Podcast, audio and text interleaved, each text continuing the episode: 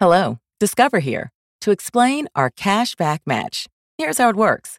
We give you cash back for using your Discover card on the things you were going to buy anyway.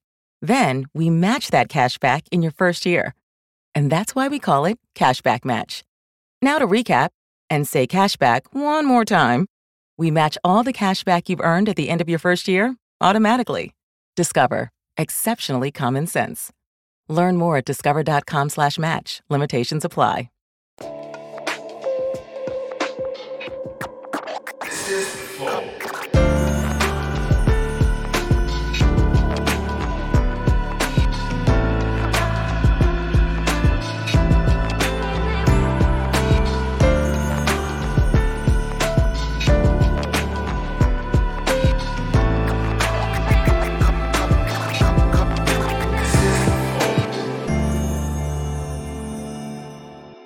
Uma das lendas aí da T V brasileira e... o Hélio de la Penha. E aí, cara? Como que tá?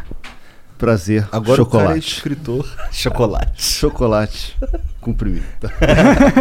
É, não, alguém te chama de chocolate, ele... de fato? É. Não. Só minha mulher. Só minha mulher à noite. Bom, é... cara, obrigado por ter aceitado vir aí. É, obrigado, pra cara. Pra gente sempre Pô. uma honra com ele. Pô, eu assistia muito Cacete do Planeta com meu pai. Meu pai era tipo... fã pra caralho, tá ligado? Ele não deixava... ter toda terça-feira tava lá, entendeu? Ele, bom, é, é, bom ta, gosto, bom gosto. Sim. É, Tabajara, os, é, organizações, opera, organizações Tabajara. Tabajara. Nossa, Tabajara. Era, era o meu preferido da, da, do, do Cacete do Planeta. Eu gostava de um que não era, não tinha toda hora. Era um lance de, um, de uns super-heróis meio fudido, tá ligado? Ah, os super-heróis brasileiros. É. Tu é. era um muito fudido, não era, cara? Qual que tu era? Eu, eu era o... A Tocha Humana. A Tocha Humana, é isso. Ah, a Tocha Humana é bom, não é? Era, era, era o coadjuvante do Carnavalesco Mendes. É. Era muito engraçado. Eu gostava do Reinaldo. O Reinaldo era o incrível miserável. O incrível miserável. O superpoder dele, sentir depressão cem por cento do tempo. O Ubert era o ultra corno. Caralho, pois é. Olha o super-herói brasileiro. Porra, porque era o seu ultra miserável. É. Eu não tô falando de que ano isso daí, cara? A gente tá falando dessa época aí, a dois mil e pouco, né? dois mil dois mil bem pouco, né? dois mil e sete Talvez dois mil e sete, eu acho. Acho que porque esse é, é, é pós-Bussunda, né? Bussunda é um marco pra gente. Em dois mil e seis, Bussunda morreu. Entendi. É. Bom, antes... Bom, vamos parar nessa bad vibes aqui. Não, não, não. não. E vamos... Depois uma... a gente chega lá. É, o Monarca vai falar de patrocinadores. Ah, com certeza. É, bom, então a gente, hoje a gente tá sendo patrocinado pelo iFood, meu irmão. É, então se você tá com fome aí e nunca pediu no iFood, né? O que eu não sei se existe essa pessoa, né? Mas tudo bem. Se você nunca pediu no iFood... Ué, então... Tinha o Acriano. É verdade, tinha ele, né? Mas o Criano, ele veio literalmente do Acre, né? Ele veio não, do... ele veio do Pará, na verdade. É, eu sei. Mas é que é Acriano. Ah, foda-se. Bom, cara, se você quiser pedir pela primeira vez no iFood, você tem uma oportunidade incrível hoje, que é pedir por noventa e nove centavos, tá bom? Inclusive, a gente já pediu faz um tempo aí, vai chegar a qualquer momento aí nos estúdios. Tem um restaurante aí muito foda, chamado Number One Chicken. A gente pediu, então, várias, vários frangão aí gostosos pra gente, pra gente comer. Daqui a pouco vai chegar, tá? Então, se você nunca pediu nada no iFood, vai agora e peça por noventa e nove centavos e vai no Number One Chicken. Então, mas aí, cara, baixa aqui o link aqui no Q R Code ou é. na descrição, né? Tem isso. Tem o link na descrição, tem, tem o link aí no Q R Code. É só apontar o celular aí pra tela que vai dar, vai dar boa, hein? Dizem as más línguas. É. Ou as boas línguas. E as né? boas também. Agora, uma dúvida que eu tenho sobre esse negócio do Q R Code, já ah. tô falando com jovens. Vem cá, a gente está assistindo o Flow Podcast no, no celular. Aí tem lá o, o Q R Code. Como é que eu faço? Tá aí, fudido. Aí, não. Você aí você vai no link, no da, link descrição. da descrição. É. É. Ah, tá bom. Mas é. se você tem uma TVzona na sala com internet, tá assistindo. Dependendo do celular, você consegue dar um toque específico no Q R Code e ele lê. É? é? Uhum. Ah, Qual tá celular? Vendo? O Moto G eu sei que faz. É mesmo? Só uhum. o Moto G? Não, eu sei que mais alguns, mas esse eu tenho certeza. É coisa de Android. Esse, esse ele tá sendo patrocinado. Ah, ah, não, eu tinha iPhone, Paulo. Ah, então tá bom. Espero que o Moto G não estivesse pensando em patrocinar a gente. Agora já não vai mais. É porque a gente sabe que a Apple não vai, né? Foda-se. Ele não patrocina, acho que ninguém, né? É. Bom, Pô, já aprendi alguma coisa, beleza. Bom, é, então vai lá, peça lá no iFood. A gente também tem a oportunidade de você patrocinar o Flow. Como que eles fazem, Igor? Caralho, os caras podem patrocinar o Flow? Pode, total. Virando membro. Virando membro, cara. Então vira membro agora. Virando membro você ganha acesso ao nosso concurso de sorte pela tela aí, Janzão. A gente tem várias paradas aí muito legais. É, última chance, kits, última chance de itens que a gente é, tem disponíveis na loja, que só vai ficar aberta até sexta, depois ela vai fechar, porque ela vai voltar boladona de amor, sem, não posso dar muitos detalhes, que o João já tá me olhando cara feia. É, bom. Vai ser uma nova loja, basicamente. É, a gente, é. Ela vai estar tá passando por reformas, tá bom? Então aproveita a oportunidade de comprar agora. E tem, tem emblema? Tem emblema. Então me mostra o emblema. emblema. Aí. Caralho! Ah, ei, maneiro! Caralho, olha lá. Maneiro, manda pra mim, manda pra mim. Bom, quiser, quiser resgatar esse emblema só nas próximas vinte e quatro horas, depois nunca mais. E o código é Caceta e Planeta. Vou te Pô. falar, é mó vacilo fazer o emblema do cara com a camisa do Botafogo. Pô, que isso, cara. Não, mó vacilo, mó vacilo. Por quê? Vai fazer com camisa de quem? Não, porque aí que podia ser qualquer outra camisa, irmão. Pelo menos não, não precisa passar essa não. vergonha aí, tá Não, ligado? Isso não é vergonha, isso é um orgulho, cara. Isso não, aí, isso é um pô, pouco de vergonha, vai. Isso aí é história, porque vocês são jovens. A gente tá ligado no, no, no passado, entendeu? No que veio. É por isso que tem, tipo, que cinco torcedores e tal, né? Sobreviveram. Em compensação, é. vai ser a primeira torcida a voltar aos estádios, né? Todo mundo vacinado. É verdade. Olha lá, bom ponto. Oh, acabou de chegar aí o lanche. Porque, ó, inclusive, porque quem é mais jovem, é. botafoguense mais jovem, também pode ser vacinado. Porque ser botafoguense é uma comorbidade. É verdade, é verdade. cara, é verdade. Você é muito azarado. Você só perde, não é um negócio assim? Ele não manja nada de futebol. Eu não sério. manjo nada. Eu não ligo pra futebol assim. Tipo, ele como. não sabe o que é segunda divisão. Porra. Nem eu, porque eu sou Flamengo. Ah! Tananana. Opa, outro programa de humor. Ai, meu Deus do céu, tem que aturar. É, né? Esse fim de semana a gente perdeu igual, né? Vocês É, a gente perderam, perdeu para um time meio zoado, inclusive. Pô, aliás, tomaram o um gol mais bonito do Brasileirão, hein? Eu não, eu confesso pra você que eu não vi, cara. Eu tava... Eles nunca veem. Não, é guerreiro. Impressionante tá... isso, cara. Não, mas eu... eu nunca vê quando toma gol, é uma coisa de louco. Que horas foi esse jogo, tu sabe? Foi Hã? de tarde? Foi sábado. De tarde?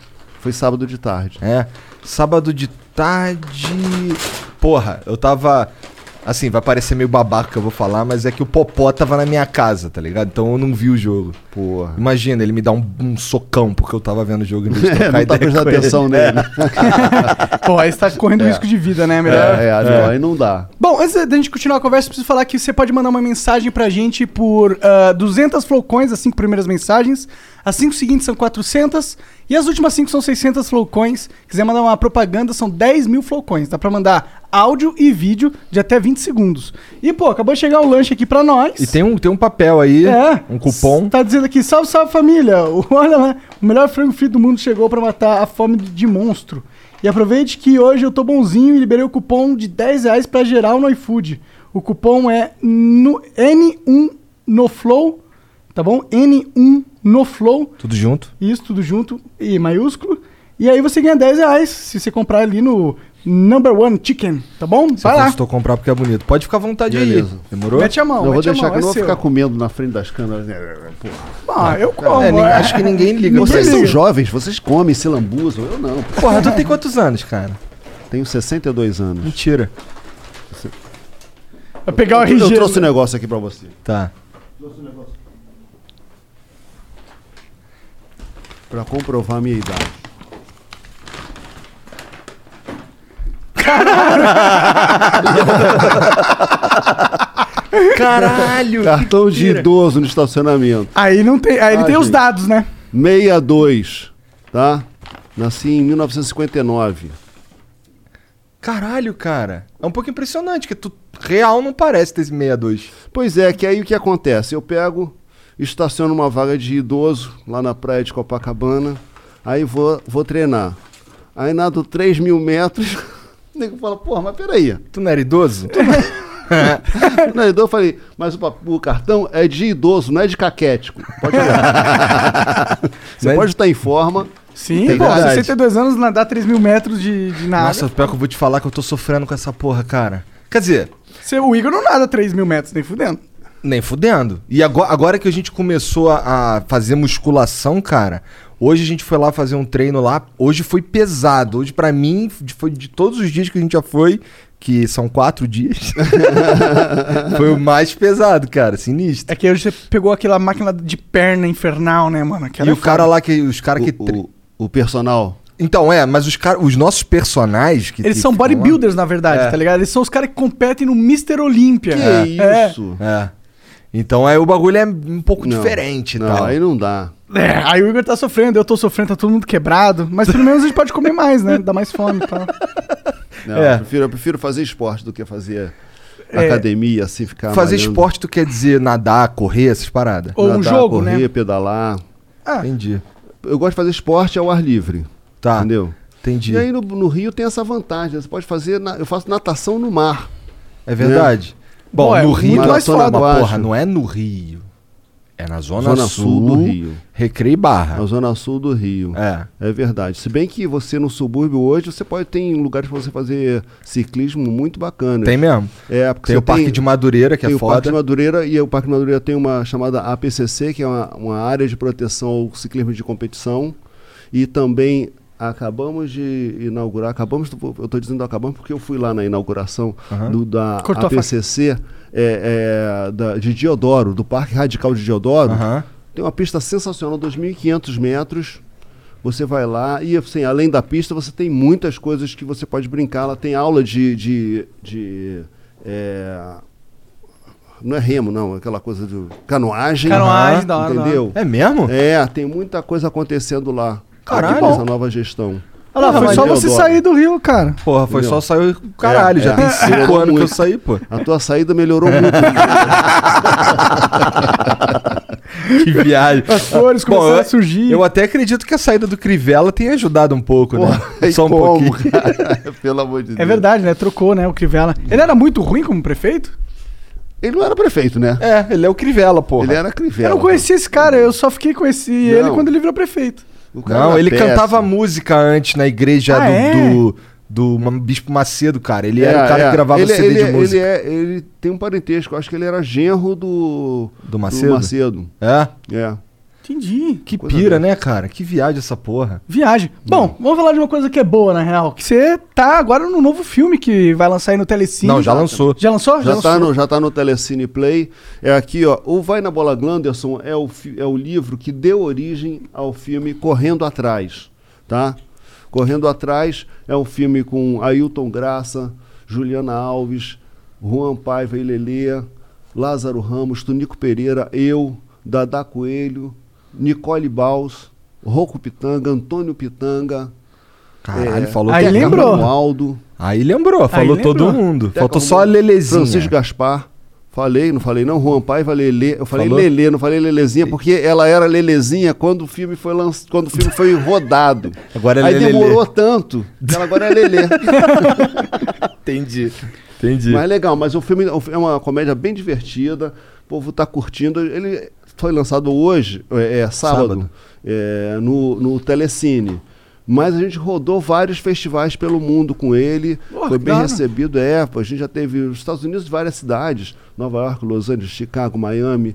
A gente teve em Roma, teve em Berlim, teve em Lisboa, teve em Paris. Como é que funciona isso? Ir apresentar um filme em outros países? Como é que, qual que é o processo? Como é que é? O processo eu não posso te explicar muito porque eu não sou da produtora, tá. né? Eu, apesar de ser um produtor associado do filme, mas enfim, eu sei o seguinte, que é a, a, quando você finaliza o filme, você fica de olho nos festivais que tem. Geralmente as produtoras estão sempre sabendo dos festivais que estão rolando uhum. e aí vai inscre- inscrevendo o, o filme.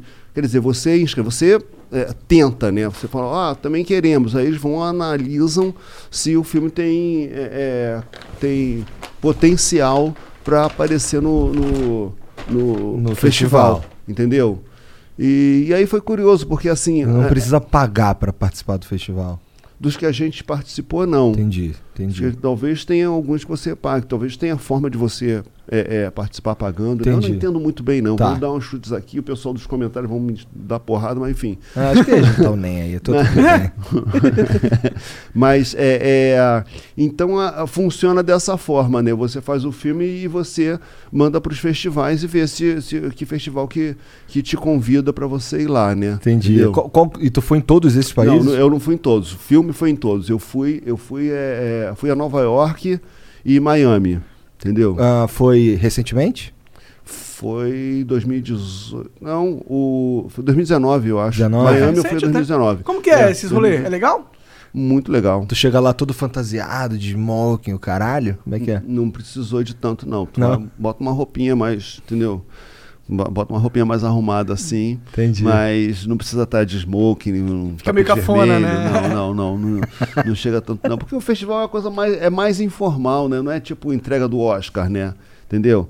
Então é mais tranquilo, sabe? Uhum. Mas o legal é você ver uma plateia gringa assistindo o seu filme.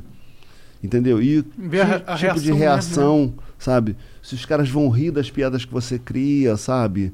É, no lugar certo, vocês vão, é. vocês vão acertar a hora de rir, entendeu? E aí tem uma coisa que também foi interessante, que é o seguinte, é, quando eu escrevi o livro, tava bombando Cidade de Deus, e logo depois veio Tropa de Elite e tal, sei que. Lá então, pra dois mil e seis, por aí? dois mil e seis foi quando eu lancei, foi um pouco antes ainda. Quando eu lancei, um pouco antes, tá? Tá. É, o que acontece... Naquela época, o Rio de Janeiro, o subúrbio, a periferia do Rio de Janeiro, estava associado ao tráfico, violência, sei e tal. Enfim, só se falava disso, né? E aí, a minha motivação para escrever um livro é falar, pô, vou contar uma história divertida que acontece no subúrbio que não precisa de ter um traficante, um policial, um miliciano. Não precisa, entendeu?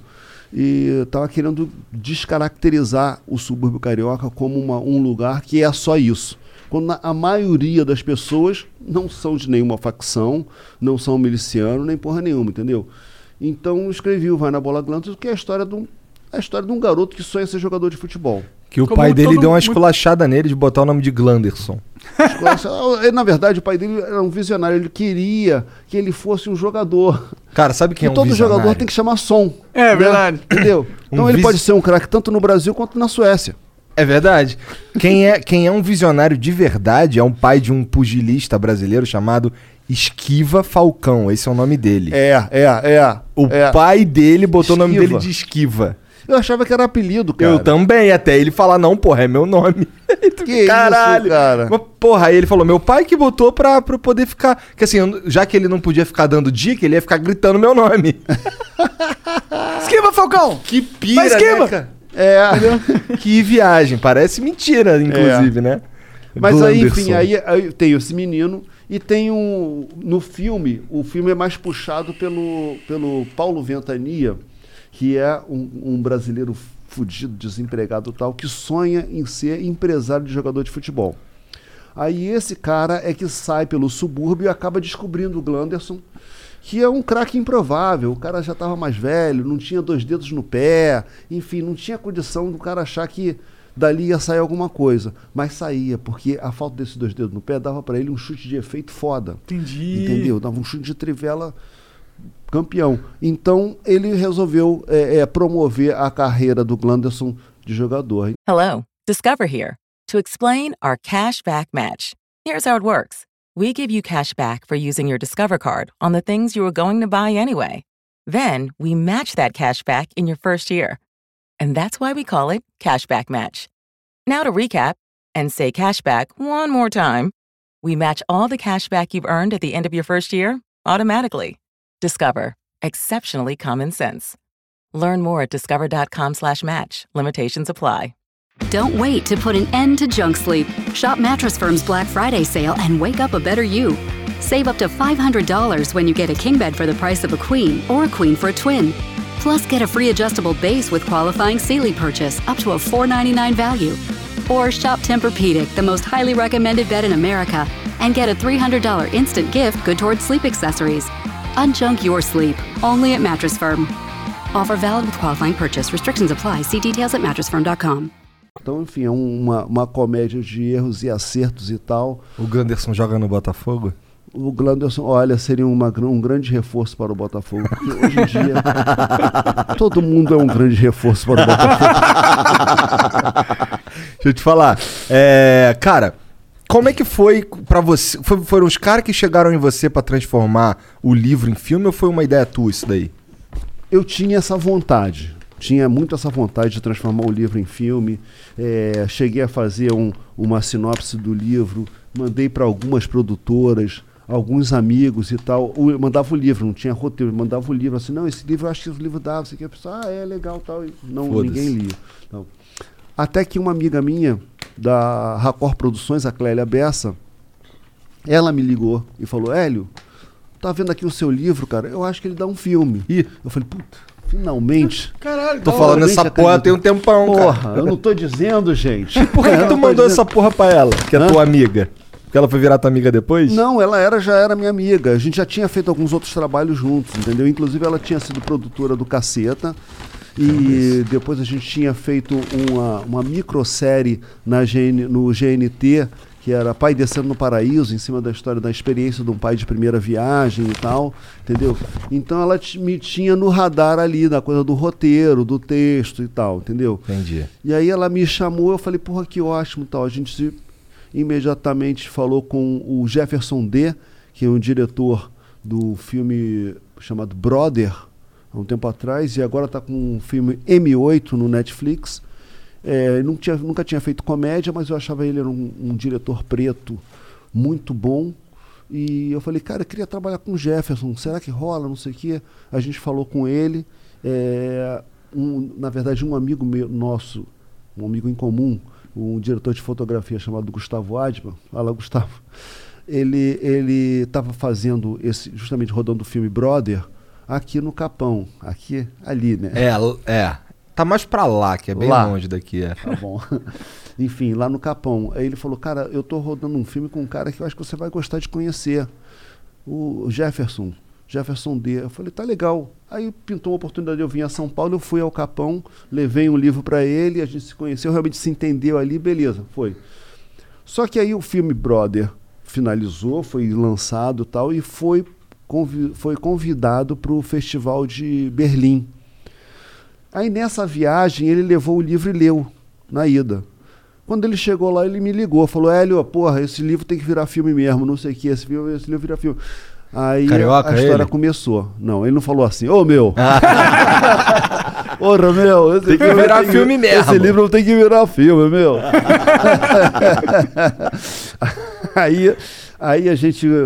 Falou, porra, quem a gente pode chamar? Quem seria um grande trunfo? Um grande trunfo? A gente ch- falou com Lázaro Ramos. Falou, porra, Lázaro, será que você juntava com a gente? Não sei o quê. Eu, aí o Lazinho veio e se juntou para a turma. Falou, legal, não, tô curtindo, beleza. Só que ele já estava cheio de projeto. Vê, porra, o cara não para, né? É. Tava cheio de projeto, a gente não, ele não, não... Enfim, mas ele não, não queria deixar de fazer o filme. A gente foi montando o elenco e chamamos Ailton Graça, é... Lelê, o Juan Paiva, é, Juliana Alves, enfim. Todo mundo. Fomos chamando a galera para fazer o filme, né? E uma parte desse, desse elenco, justamente, Ailton Graça, Lelê e Juan Paiva, eles estavam fazendo a novela Totalmente Demais, que eu também estava fazendo. E, e a, na verdade, a, a minha função na novela era ficar olheiro para tirar a gente pro elenco do filme. E ela... Essa, essa era a minha principal função. E não atrapalhar os caras, que os caras eram muito bons atores, né? Eu então falava, bicho, eu vim aqui para não atrapalhar vocês, tá legal? Mas aí conheci eles, falei, porra, tá aí, eu vou... Aí eu, quando rolava uma cena assim, maior dos caras, eu chegava pra Clélia e falava, Clélia, pô, a gente tem que chamar o Ailton Graça. Clélio, acho que a gente tem que chamar a Lelê. O Juan Paiva também é bom. Sei que ia, ia chamando dali, entendi. Entendeu? Foi uma... uma, uma... Você era o scout ali, né? É. É. Era o espião infiltrado. Exatamente. Cara, como é que, na tua opinião, como é que foi lá o lance do... do pra traduzir o filme pro gringo entender a piada? Isso deve ser difícil pra caralho. É, tu participa do é, projeto do, do, do, do lance da tradução e tal? Não, não? Eu não participei da, do lance da tradução. A tradução é uma das coisas assim... Tradução de filme brasileiro é uma coisa... Eu não sei, porque tem uma técnica de escrever, de escrever legenda, né? Você não, você não tem que falar exatamente... Você tem que interpretar. É. Você tem que interpretar e você tem que, e você tem que condensar em poucas palavras, senão você não consegue ler. É. Verdade. Entendeu? Então tem uma coisa ali. E eu, eu não sei, não, eu não posso avaliar se o filme tá bem legendado, entendeu? Pô, mas tu sabe avaliar se os gringos riram. É, mas eles riram porque tem, tem muito, também tem muita piada de, de situação, piada de, de ação. Os caras foram... Não, o, o, tava legendado... bem o suficiente para as pessoas entenderem a história, entendeu? Talvez uma coisa ou outra perca. Por exemplo, o, o título foi, foi traduzido como Running After. Caralho! Eu não acredito que seja Running After. Com entendeu? Certeza não é. Sabe? Não. Entendeu? Não. Correndo atrás não deve ser Running After, entendeu? Podia Mas, ser enfim. Endless Running, né? Pode, podia ser um monte de coisa. É, é. não, porque não, não, não, não tem que ser a partir da, das palavras. É. Correr sim, sim. E atrás, né? Mas, enfim, eles entenderam. Segue, eu não sei o que, que eles entenderam. É, também não sei. Mas, enfim, deve ter saído de lá, caralho, mas por que, que o nome desse filme aí é Running After? Não é, faz nenhum é, sentido. É. Ah, legal o filme, mas não entendi o nome. É. Pode acontecer isso. Mas o que achei interessante foi é, o comentário de, de gringos que vieram falar comigo assim, pô, mas o filme é uma comédia, passa na periferia do Rio de Janeiro... Não tem um bandido, não tem um traficante, não tem miliciano. Eu falei, porra, tá aí. Essa que era a ideia, entendeu? E os caras ficavam encantados. Porra, mas então é possível fazer? Eu falei, cara, é possível. Tem, tem outra vida, sabe? A, a Existem impressão... outros tipos de periferia, né? De e história o, o, que o Rio de Janeiro tá muito, ficou muito estigmatizado com a coisa da violência. Uhum. E as pessoas têm a impressão de que, porra, vai sair da, na porta do hotel, vai ver um tiroteio, vai tomar uma bala. Não é exatamente assim, entendeu? Pode acontecer. Pode acontecer, mas não é exatamente assim. Não, né? é, todo hora, não é todo dia, não é toda hora, não é em qualquer lugar. É. Não é, é em qualquer lugar. Não é em qualquer lugar. Porque os, o lugar que os turistas costumam circular é uma redoma, né? Ali, é, Leblon, Ipanema, é. Zona entendeu? Sul. Zona é. Sul, sabe? Entendeu? Sim. Você pode ter um caso de racismo ali, uma situação assim. É. Isso que é, essa que é a nossa, no, nossa seara ali da Zona Sul, né? Entendeu? É. é, mas passou do túnel ali e fica mais estranho. Eu morei, na, eu morei lá no Rio, eu morava na Zona Norte ali. Aonde? No, eu morava no Rocha e depois Sim. eu fui morar no Caxambi. Tá, né? uhum. O último lugar que eu morei foi no Caxambi, uma rua que... Pertinho é... do Engenhão. É, pertinho do Engenhão. Pertinho... No, no meu caso, era, um, era uma parte do Caxambi não tão próxima, não tão longe também, mas é, qu- quase em frente ao, ao Norte Shopping. É, perto, perto do Caxambi... Perto do Caxambi, da, que é na rua Caxambi. Já fui comer muita costela ali. Porra, costela no bafo. Deliciosa. É. Caralho, que engraçado tu, tu manjar. Por que, que tu manja daquela área ali? Eu sou da Vila da Penha, cara. Tá. Não. O livro vai na Bola Glândula, ele se, ele se passa no subúrbio porque eu queria resgatar um subúrbio da minha infância, entendeu? Então, a Vila eu... da Penha é um pouquinho depois de metrô. Dessa área aí, né? Pois é, mas eu não peguei, eu não cheguei a pegar metrô no subúrbio. Quando é. o metrô chegou no subúrbio, eu já estava longe. Entendi. Entendeu? Eu circulava de ônibus, então eu ia tudo quanto entendi, é canto, né? Entendi, sabe? Acabava passando por tudo quanto tudo é canto. Tudo quanto é lugar, sabe? Uhum. O, no, no Rocha, por exemplo, eu me lembro que tinha o, um ônibus que era o duzentos e setenta e dois, Mauá Meia. Uhum. Tinha ou não tinha? Aham. Uhum. Tô falando, gente. Esse cara, esse cara, tu chegou a... eu, esse cara acha que eu sou do Leblon. Tu chegou a passar no... É, o, será? Tu chegou a passar no, no Clube Magnatas, Clube Garnier. Magnatas. O Magnatas tinha um... Inclusive no Magnatas rolava um, um samba, que era os poetas do samba, que se reuniam lá no Clube Magnatas, que era a galera dos do, compositores do Zeca Pagodinho. Que foda. É. É, não, eu fui... Meus tu... amigos, Alamir, Zé Roberto, espero que eles estejam vendo aí. Maneiro. Não, eu é que... Eu também espero. Eu morei, eu morei ali na, na rua do Magnatas ali muito tempo, muito tempo. E é, é, quando eu fui morar no Rocha, eu fui morar numa rua bem próxima do, do clube ali.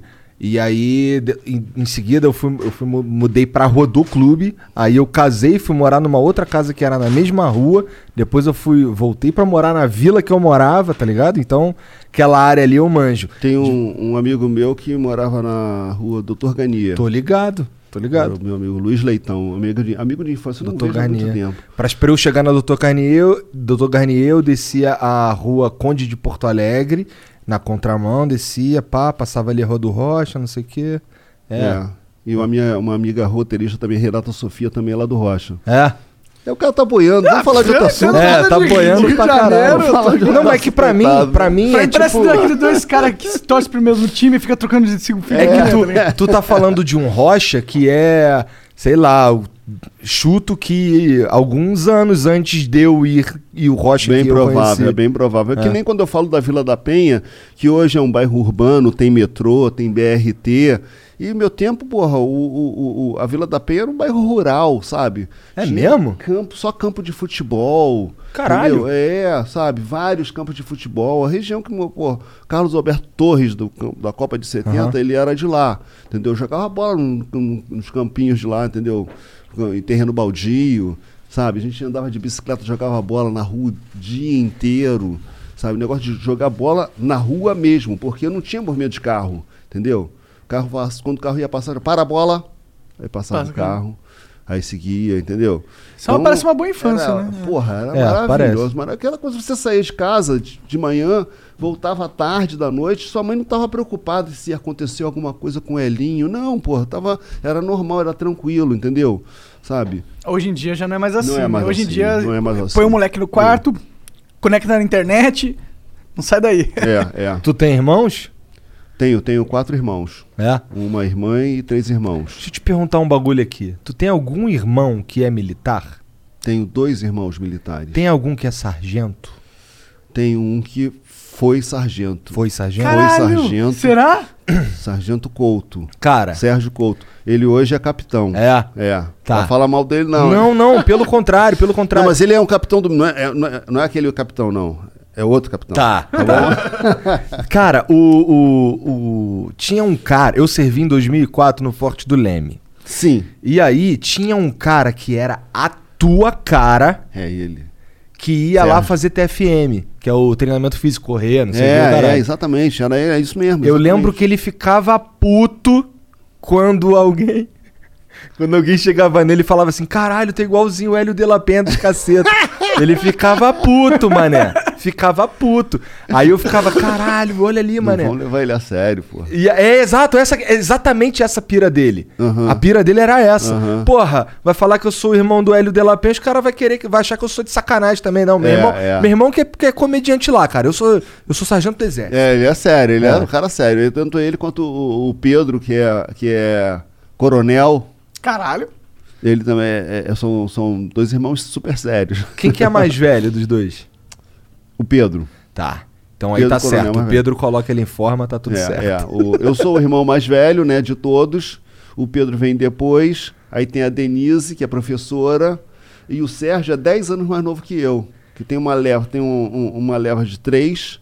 Aí depois, um grande intervalo, tem o Sérgio e o César é, bem depois. Entendi. Cara, era, eu sei que a, a experiência era louca, ficava os caras se olhando, caralho, será que é o Hélio? Porque era igual, Hélio é muito cara. Parecido. Igual. Muito parecido. Bizarro. Que loucura, que né? Loucura. É um ele fica pequeno, todo feliz, né? Quando a gente sai, o pessoal pergunta assim, é teu filho? Caralho.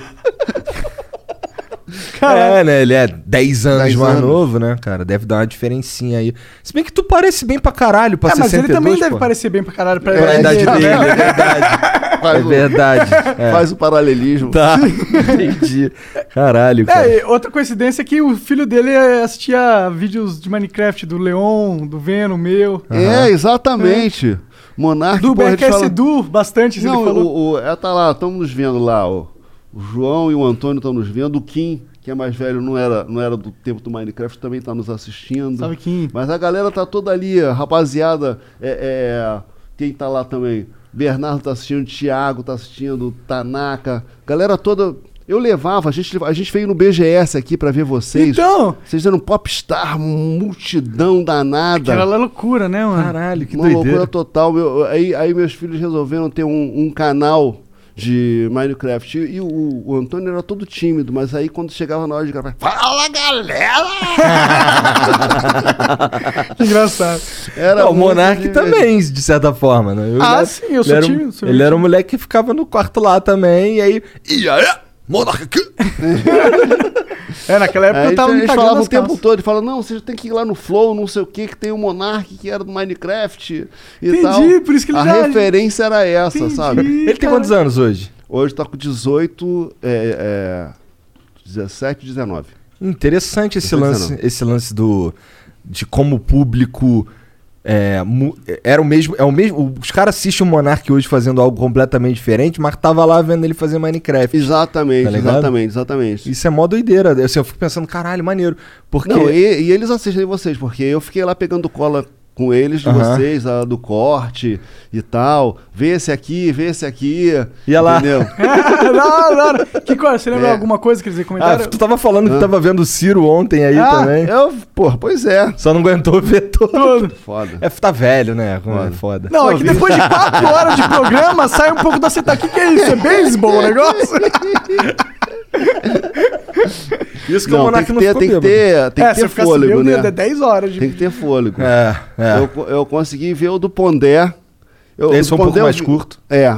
Que eu consegui ver todo. Porque, porque hoje... Vocês souberam o que aconteceu comigo? Pra não. Pra cá? O quê? Não, o que aconteceu? Eu peguei um avião. Eu entrei no avião. Voo pro, previsto para as onze e quinze. O avião decolou quatorze e quarenta e cinco. E tu dentro do avião? Dentro do avião, os caras não. Aí depois mudou de avião. Nossa, e continuou esperando rolo. Lá e tal. E eu só, só ouvindo o Flow, né? Que merda, cara. Pô, legal, que agora eu já tô entendendo o que são os caras. Bom, deu uma oportunidade da hora. Podia estar tá fazendo isso no hotel? Podia. Podia, exatamente. É, a, minha ideia, cama, não... a minha ideia, cara, foi chegar bem cedo, tá relax. Foi tudo na maior correria. Caralho, Pô, que, que merda. merda. Mas qual que ficou. Por que, que o voo atrasou? Ah, eles disseram que teve um problema na, no. No avião lá. Um tá, avião... mas o voo tava cheio. Lotado. Não, engraçado é isso, né? É, é, você fica ouvindo no aeroporto uma porrada de, de, de orientações para distanciamento uhum. e segurança. E aí, beleza, aquilo tudo. Ah, fique a dois metros do cara que vai, vai pegar o, o ticket e tal. Aí você entra e o cara sentado do seu lado. Entendeu? O avião lotado, parado... Horas. Aí chegou uma hora que desligou, porque tava, tava com problema, desligou o, o motor, ou seja, sem ar-condicionado. E o vírus, não, alegria danada, né? Primeira cepa, segunda cepa, pá, pra lá, pra cá, porra. Bom, é, eu já conversei com o Lito, que é um cara que manja pra caralho de avião. Tem um canal só pra falar de lance de avião. E ele falou pra gente que o sistema de renovação do ar no avião... Ele é foda. Hum. Ele foi modificado pra saber lidar com...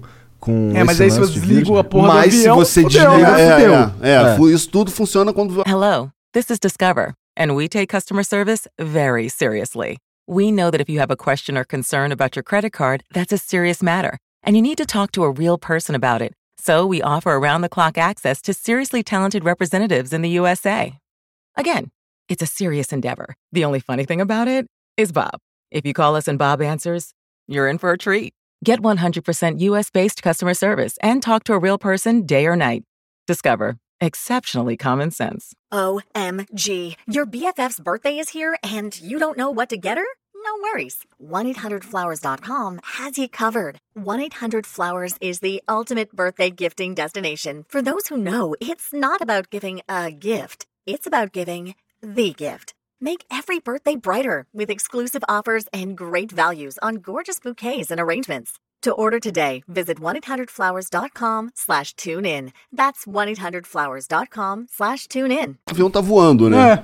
Agora com tu, os caras parados lá dentro, parado tudo desligado. Lá, entendeu? O cara tentando é que é foda ligar. Porque as pessoas sabe, elas... fazendo chupeta na bateria do avião. Caralho. Porra, empurra aí, vai! Deprima, o cara né? na embreagem. Técnicas das antigas essas aí, cara. Graças a Deus. Já fiz muito essa porra no Já carro fez. do meu pai. Meu pai tinha porra, um Del Rey. No Rocha, né? No Rocha, mané. Cara, se tu, o meu pai tinha um Del Rey oitenta, oitenta e oito... Não, o primeiro era oitenta e cinco. Aí ele tinha um Del Rey oitenta e cinco todo fudido, mané. Todo fudido. Aí vira e mexe dava uma ziquezira. A gente, por exemplo, ia pra um lugar mais longe de carro. Uh. Ele já ia assim, porra, cara, porra, tem que, não pode andar muito, não. Porque, porra, se pegar engarrafamento, meu carro vai ferver, porra. E era de lei. Pegava, ia mais devagarzinho, já começava a ver que o carro tava fervendo, tinha que parar ali, pá, não sei o quê. Aí vira e mexe, tinha que dar aqueles empurrada também. Aí que ele fez, pô, esse carro tá foda, vou vender. Aí vendeu por uma merreca, foi hum. lá e comprou outro Del Rey, oitenta e oito. Fudido igual. Cara, esse, esse começou a Kate, até ar-condicionado. Caralho. Ah, garoto. É. Tu passou pelos perrengues assim na tua infância? Pô, eu tava, eu tava, ele tava falando de carro de oitenta e oito, eu tava lembrando do primeiro carro que meu pai teve, é, era um De Soto. Hoje seria um carro vintage foda, caro pra caralho. De Soto era De Soto cinquenta e três. Nem sei que carro é esse. Também não. De Soto era primo do Plymouth. Já faz a boa aí. É Dodge, é na, na Dodge De Soto. Família, família, família Dodge. O, o, esse De Soto era cinquenta e três e nós estávamos em setenta e três. Caralho! Entendeu? Aí eu falei, pai, ó, ano que vem o carro vai, vai ser esse de aí? Maior. Pô, pior que é bonitão, carro é, de mafioso, mano. É, o, o nosso era meio assim, um, meio esse azul claro aí. Maneiro que ele tem uma frente, parece uns dentes. Uns dentes, parece, parece que ia chegar pra bater e porra. Quebrar tudo. E aí o carro, o carro cinquenta e três, em setenta e três, eu falei, ó, ano que vem ele vai ser maior de idade. Se eu tomar cuidado. Ele vai só embora, sozinho. Vai, é. Vai pegar independência, né? Caralho. E, e aí, aí, bom, enfim, esse é o carro do meu pai. Eu comprei quando... Foi o primeiro salário que eu ganhei de... de primeiro, eu era engenheiro primeiro, né? Aí eu tava ali como estagiário, não sei o quê... uma grana curta ainda, engenheiro júnior e tal, aí eu comprei uma Brasília, uma Brasília vermelha, que também é igual esse teu, esse teu Del Rey, cara, toda hora tava com problema. Então eu comecei a fazer o seguinte, quando eu ia numa festa, eu sempre dava carona, hum. porque eram os caras que eu ia empurrar. Stonks. Caralho, que merda. Porra. Tu trabalhava de engenheiro, então? Então quer dizer, sim, tu, tu chegou sim, a trabalhar sim. de engenheiro? Você se formou em engenheiro? Me formei, engenharia? Me formei. Quando eu estava me, form- me formando, eu era estagiário numa empresa. Aí a, é, me formei, fui efetivado, trabalhei como engenheiro ainda de... Como engenheiro efetivo de oitenta, oitenta e quatro, oitenta e cinco, oitenta e seis, oitenta e sete. Quatro anos. Bastante tempo, né? É. oitenta e sete, que aí foi quando tu... Quando a gente foi contratado, no final de oitenta e sete... No início de oitenta e oito, a gente foi contratado para ser redator do T V Pirata. E finalmente eu pude trabalhar profissionalmente com humor, né? Até ali era só hobby, né? A gente fazia no início um jornalzinho, que depois virou uma revista, Caceta Popular, Caceta Popular tal, entendeu? Mas sempre hobby, não, não, não entrava grana. Vendia no início, quando era, antes de ser revista, quando era só jornalzinho, era um jornal alternativo, tipo, sabe esses caras que vendem poesia em bar? Uhum. Sim, sim, era sim. Mais ou menos assim, a gente ia de bar, de mão em mão, na praia, de mão em mão, ia vendendo, bababá, sabe? Entendeu? Era um, jo- era um jornal de humor. Jornal de humor. Eu jornal sei que humor, juntou com, com não sei o que. Planeta Diário. Planeta Diário. Caceta Popular e Planeta Diário resultaram em Caceta e Planeta. É, sim, sim o Marcelo contou. É, o Marcelo um contou. Mas assim, é, eu, não, eu não sei, eu não, não sei se o Marcelo falou, se eu só não lembro. É, metade era de um lado e metade é, era de parte, outro? Não, a, assim, a caceta era maior. Caralho, a caceta era maior que o planeta, meu irmão. Caralho, gente. Não, puta caceta. É fogo, cara. É mais forte que eu, cara. Negócio, sabe? Eu volto meio volto nos anos oitenta, entendeu? Aí o povo... É, aí é foda. Cuidado. É. Mas o que acontece? Caceta era, era um, um, um... Começou com uma... A, a gente era uma turma de amigos, tá? É... Inicialmente, eu, Beto Silva e Marcelo Madureira, a gente era da mesma turma da engenharia. E ali começou a Caceta Popular, porque a gente fazia o movimento estudantil e os caras eram super sisudos, sérios, se levavam muito a sério e tal. A gente resolveu fazer um jornalzinho para zoar com o movimento estudantil, entendeu? E foi a Caceta Popular. E fez sucesso na escola, depois a gente vendeu para a universidade e foi expandindo. Quando, quando a gente resolveu... Qual universidade que era? O U F R J. Tá. Foda, cara. A gente aí é, é foda porra. Mesmo, os caras é foda. Pô, a gente passou pra engenharia no U F R J de manhã. Caralho. Foda. Até a doação era foda. É, é, Madureira também... não, Madureira passou da turma F. Era o, porra. Dei muita cola pro Madureira. Eu e Beto Silva, a gente, a gente carregou o Madureira nas costas. Mas enfim, é, aí a gente, a gente se formou. A gente se formou, cada um foi para um canto. Eu trabalhava na Promon Engenharia, que era num projeto de Itaipu, né? Eu era responsável pelo departamento dos apagões. E... deu certo, né? Funcionou muito bem. E aí o, o Beto era analista de sistemas na Price Waterhouse. Caralho, e caralho. O Marcelo era engenheiro do B N D E S. Tá? Vou, três empregos maneiro. É. Três empregos maneiro. Então, porra, pra tirar dali, tinha que acontecer alguma coisa relevante, né? Uhum. E o que aconteceu foi o T V Pirata, né? Mas vocês, nesse, nesse tempo aí, vocês continuaram produzindo Cacete Planeta? A gente sempre fez. Sempre fez, entendeu? O jornalzinho, depois virou revista e sempre uhum. amador. E era um negócio que, porra, enfim, eu é, morando na, na, na Vila da Penha, eu saía de manhã cedo, ia pra faculdade, aí da faculdade ia pro estágio, do estágio eu saía de, de noite e ia pra Zona Sul, pra casa do, do Bussunda, do, do Cláudio, do Marcelo, pra gente escrever a Caceta, uhum. entendeu? Quem que eram quem que era os caras que chegaram no Cacete Planeta pelo Planeta? Pra, pelo Planeta foi Hubert Reinaldo, porque o Planeta era feito pelo Hubert Reinaldo e o Cláudio Paiva, e eles eram cartunistas do Pasquim, Jornal das Antigas. Eles, enfim, eles já eram humoristas profissionais, entendeu? Então eles sabiam como, como lidar com a coisa. Quando eles resolveram sair do Pasquim e fazer o jornal deles, eles fizeram uma atitude profissional, procuraram uma editora, apresentaram um projeto, e a editora comprou aquele projeto. Quando a gente viu, o Planeta Diário estava nas bancas, entendeu? O que deu a gente, a gente ficou muito puto, né? Porque, pô, o Planeta surgiu em oitenta e quatro, o, a Caceta foi lançada em setenta e oito, entendeu? E nesse ínterim, é, a gente teve, teve um momento que a gente foi no Pasquim, eu e Bussunda fomos no Pasquim, para tentar que o Pasquim divulgasse o, a Caceta popular e tal. Porra, falava, aí chegamos lá, o editor... Como é que era... é o papo? Qual é a Pasquim? Divulga minha Caceta.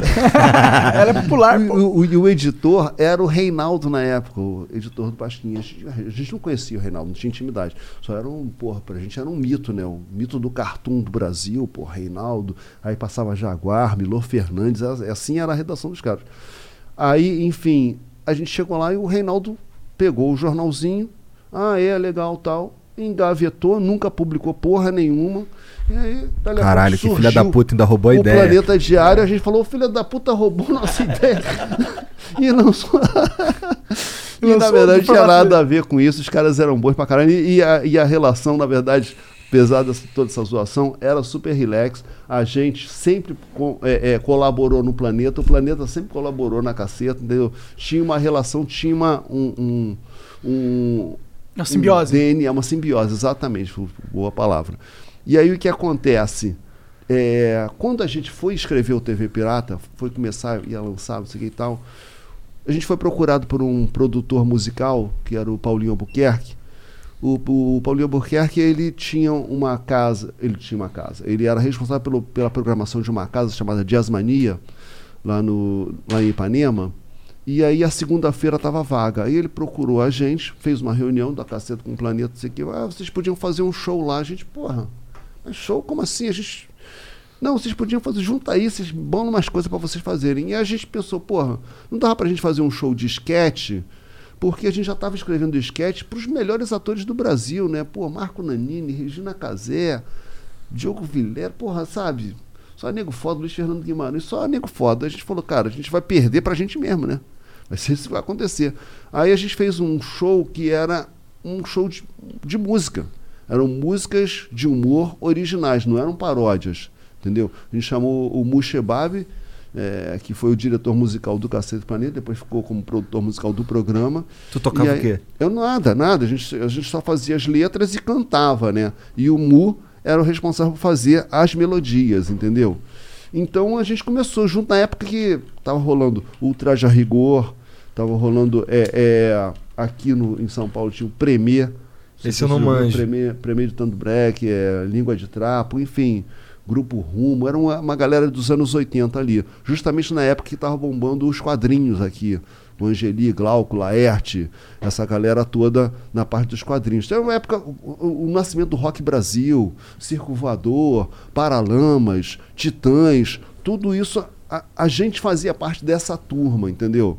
Sabe, a gente via, via casseta, via show. A gente, a gente fazia shows, inclusive tinha um negócio chamado show de playback. Ah.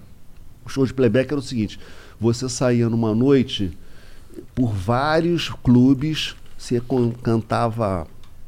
cantava porra nenhuma, você botava o, o disco e, faz, e dublava um disco na frente de uma multidão, três músicas e ia embora, as músicas de trabalho e ia embora. E ali rodava, todo mundo rodava por ali, porque eles vem, pagavam dinheiro vivo, né? Na hora. Na hora, entendeu? Então você chegava em casa com uma, uma, linha, uma linha de dinheiro, né? Entendeu? Devia ser legal nessa época. Vamos lá, vamos ganhar uma grana. É. Aí via, passava em todos os bares, ganhava é, grana. Era, pô, mas passava em lugares assim, mais dispares possível. Tipo assim, poderia ter um show aqui e outro em Santos. Ah, entendi. Entendeu? Na mesma noite. Entendi. E aí, e o, e o piloto não queria saber, ele queria te botar. Porra, bicho, os caras corriam, o cara pegava contramão na, na Avenida Brasil. Caralho! Era uma loucura, cara. Eu parei de fazer quando, quando eu falei assim, cara, alguém vai morrer nessa história, né? Um dia vai bater o carro. É, é, aconteceu entendeu? Algum acidente que você lembra? Não, nunca aconteceu, não. E tinha as coisas assim, e, e os seguranças também eram truculentos. E aí um dia a gente tava, subindo, tava entrando no palco, beleza, fez o show e tal. Quando a gente saiu do palco, vem um fã, bussunda, bussunda, o cara, bah, meteu-lhe um socão. A gente, porra, por que o sujeito foi dar essa porrada? Caralho, no só fã. no fã. Aí o cara tava contando, porra, bicho, já tava três shows sem dar porrada em ninguém. Que pira, mano. A gente falou, porra, é legal. Aí na nossa vez. Eram... Na nossa vez. Que na B G S, o segurança não era assim, não. Mas eles eram meio truculentos também. Era. Só que, porra, criança é foda, né? É, mas é que os moleques, esses caras, eles ficam, né? Aquela adrenalina. É. Cheio de... Sou o homem que, responsável é, pela segurança. Alguma, em algum momento o cara tem que, tem que, que justificar o seu, o, seu, o seu cachê, né?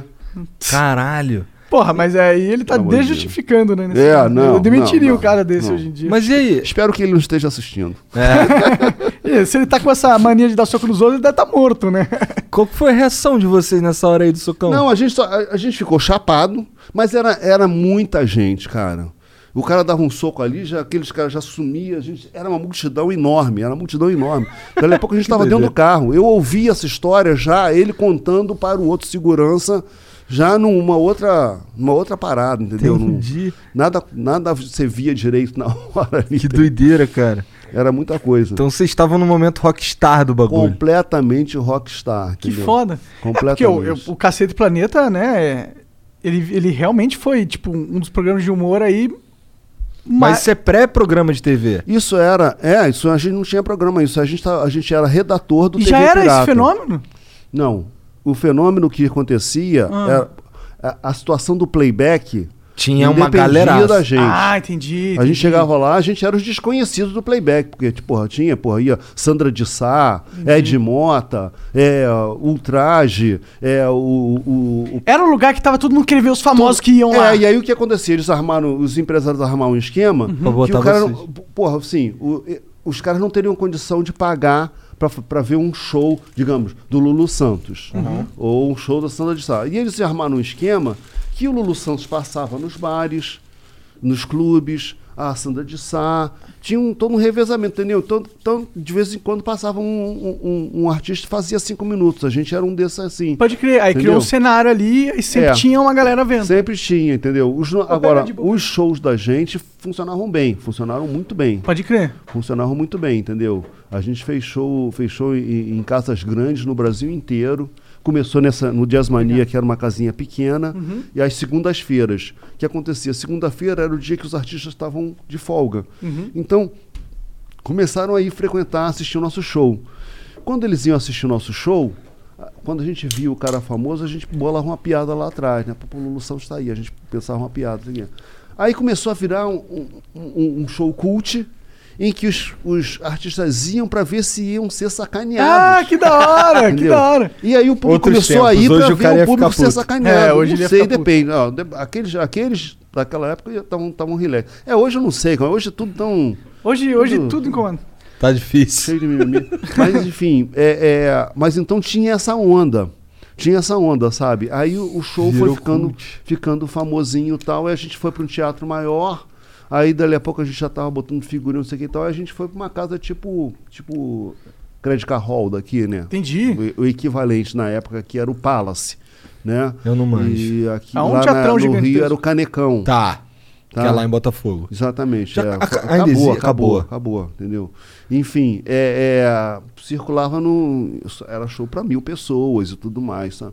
Aí a gente, enfim, fazia, a gente era redator e, do T V Pirata e tal. Aí essa depois, fase do show durou quanto tempo? A fase do show durou de oitenta e oito até... Deixa eu ver... noventa e... noventa e... Talvez até noventa e sete, o que aconteceu? Nove anos. oitenta e oito foi lançado o T V Pirata.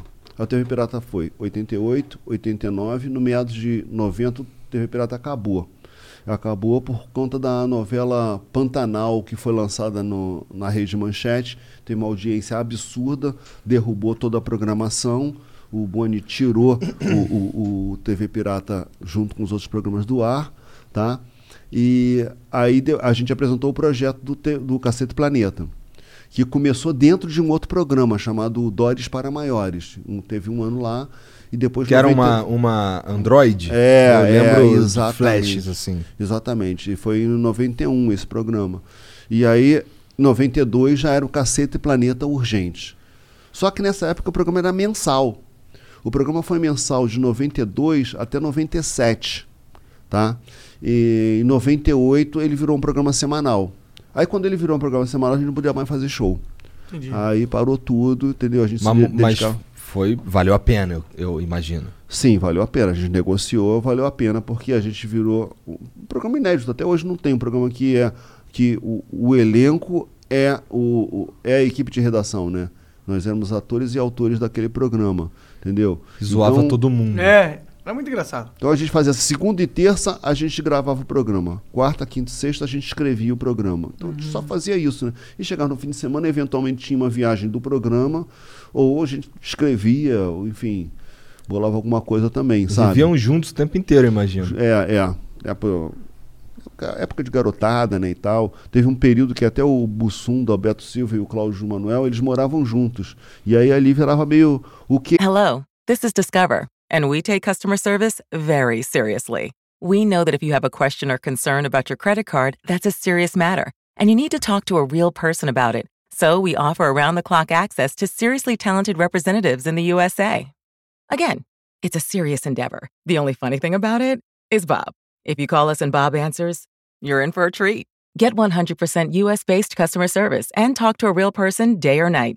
Discover. Exceptionally common sense. Fall is a season of gathering that brings us together with warmth and color. So whether it's a birthday, anniversary, or a special event, celebrate your friends and family with a gorgeous bouquet of roses from one eight hundred flowers dot com. one eight hundred flowers makes it easy to brighten someone's day with twenty-four multicolored roses for just thirty-nine ninety-nine. To get twenty-four multicolored roses for just thirty-nine ninety-nine, visit one eight hundred flowers dot com slash tune in. That's one eight hundred flowers dot com slash tune in. Energia da galera, né? Pode crer. Vocês nunca não. saíram na porrada, ficaram puto um com o outro? Todo dia. Todo dia era isso, era uma gritaria, mas aí a gente saía pro, pro almoço, tava tranquilo, tá tudo tava bem. tudo bem, sei que, porque a gente brigava em função da piada, em função do, da, do resultado final, né? Uhum. Nada pessoal. É, exatamente, não, não pegava. Então, mantém, a gente é amigo até hoje, né? Apesar de tá meio espaçado, é, eventualmente faz uma coisa juntos, mas assim, tá muito mais cada um investindo em carreiras é, individuais do que pensando, porra, é a volta do cacete. É tipo a volta dos Beatles, né? Porra, hum, não faz muito sentido. Sim. O lance do, de escrever roteiro para vocês é, veio por causa do lance do jornal e tal. Então, todo mundo do Caceta e Planeta eram os caras... Todo mundo ali sabia escrever. Sim, sim, é? sim, sim. Então todo sim. mundo, por exemplo, poderia lançar um livro como esse, imagina. Poderia. O Beto, por exemplo, tem um caminhão de livros lançado, entendeu? E, e o Caceta mesmo lançou vários livros, livros de piadas uhum. e tal. E até esse livro aqui também, foi a última, última obra coletiva, foi esse livro O Brasil do Caceta, que é a história do Brasil. A história do Brasil real, do descobrimento... até o impeachment da Dilma, contado em forma de piada. A gente pegou um livro de história é, do Brasil, do Eduardo Bueno, Peninha, Brasil, Uma História, e aí distribuiu os capítulos entre nós cinco. O Reinaldo não escreveu, o Reinaldo só fez as ilustrações, estava com preguiça. Aí é, a gente tinha a missão de contar aquele, aquele capítulo episódio, ali, só aquele capítulo, zoando. só que zoando, entendeu? E resultou no Brasil do Caceta. Da hora. Esse livro aí deve dar para comprar em Amazon, em qualquer lugar. Sim, em né? qualquer lugar dá para comprar. Vocês não precisam comprar porque eu já fiz aqui uma... uma aí já tem o melhor de todos, pra né? galera o... do Flow. É isso. Aí sim. É, esse tem versão digital também? Sabe aí... dizer? Deve ter. Não sei, tá aí, tá aí. Procura aí, galera. Vai lá, procura. Sextante. Brasil do Caceta. Sextante, ó, tá vendo? Eu falei pra vocês. Não, talvez tenha. Talvez só não tenha, sei. talvez tenha. É. Eu sei que o meu Vai na Bola Glanderson tem. É, da U-Book, ele tem versão em papel, tem versão digital e tem versão audiobook. Aí sim. Caralho, esse... esse... E tem um filmezão, filmezão também. É difícil de falar Vai na Bola Glanderson, porque eu não consigo evitar de pensar em, em todo o aparato sexual masculino. É. Ossos do ofício. Vai, se cortar o, o som, fica Vai na Bola Glande. É. Hum. Glanderson. Como que, é um... como, como que é ter feito parte do Caceta, mano? Tipo, ficou esquisita essa frase. Não. Fez parte do Caceta. Como que foi ter... Porque o Cacete Planeta é um programa icônico da história brasileira. Sim, sim. E, sim. e deve ser engraçado ser uma pessoa que ocupa esse papel na sociedade, né? Que construiu um programa que foi, porra... É, cara, ó... Todo mundo conhece. É porque, foi assim, fundamental para é muita gente. Mas a verdade é a seguinte, cara. A gente, a gente tem uma consciência de que o Caceta tá na história da televisão brasileira. Entendeu? Da, da... Sabe? Escreveu boas páginas da televisão, da, da televisão brasileira, não apenas porque ah, ficou muito tempo no ar, não, mas porque trouxe inovação. Tanto o T V Pirata quanto o Cacete Planeta trouxeram novidades na área do humor que até hoje as pessoas brincam, acham que é normal. Ah, normal, o, o, o, o, o, era normal o, o Vesgo e o, e o Silvio ir pra rua entrevistar, mas ninguém nunca tinha feito isso, entendeu? Até que a gente fez. Sabe? É, antes do T V Pirata, todos os programas, eles tinham a claque, aquela risadinha, não sei o quê. Tinha, todo personagem tinha que ter um bordão, senão não ia ao ar, sabe? Então foi um programa sem bordão, sem claque, é, sem quadro fixo, entendeu? Sabe? É, é, se você fazia uma paródia de, uma, de um comercial, ele durava trinta segundos, não precisava ter três minutos, como seria um quadro é, é, de um programa de humor, enfim... Mais liberdade ali na parada. Sabe, o Cacete Planeta foi o primeiro, pro, primeiro grupo de humor que cobriu um evento mundial, Copa do Mundo. Sabe, a gente cobriu a Copa de noventa e quatro, Copa de noventa e oito, não fomos a de dois mil e dois, mas cobrimos a, a, a repercussão no Brasil e fomos a dois mil e seis, que infelizmente foi abortada no meio. Mas enfim, viagem. Porra, um programa, que programa de humor que fez, foi fazer piada na, na Antártica. Porra, a gente foi a Portugal é, salvar... Salvar os bolinhos de bacalhau, botar os bolinhos de bacalhau de volta na, na, na praia, na, na água, entendeu? Contar piada de português para um português. Isso é legal, isso tá um quadro bom até hoje, na verdade. Pô, a gente botou uma, uma casca de banana no chão para ver se o português escorregava. É, é foda. Fizemos, vai ao Japão. Fizemos, eu fui procurar as minhas origens no Japão. Imagina você chegando Pô, lá pro japonês, pai!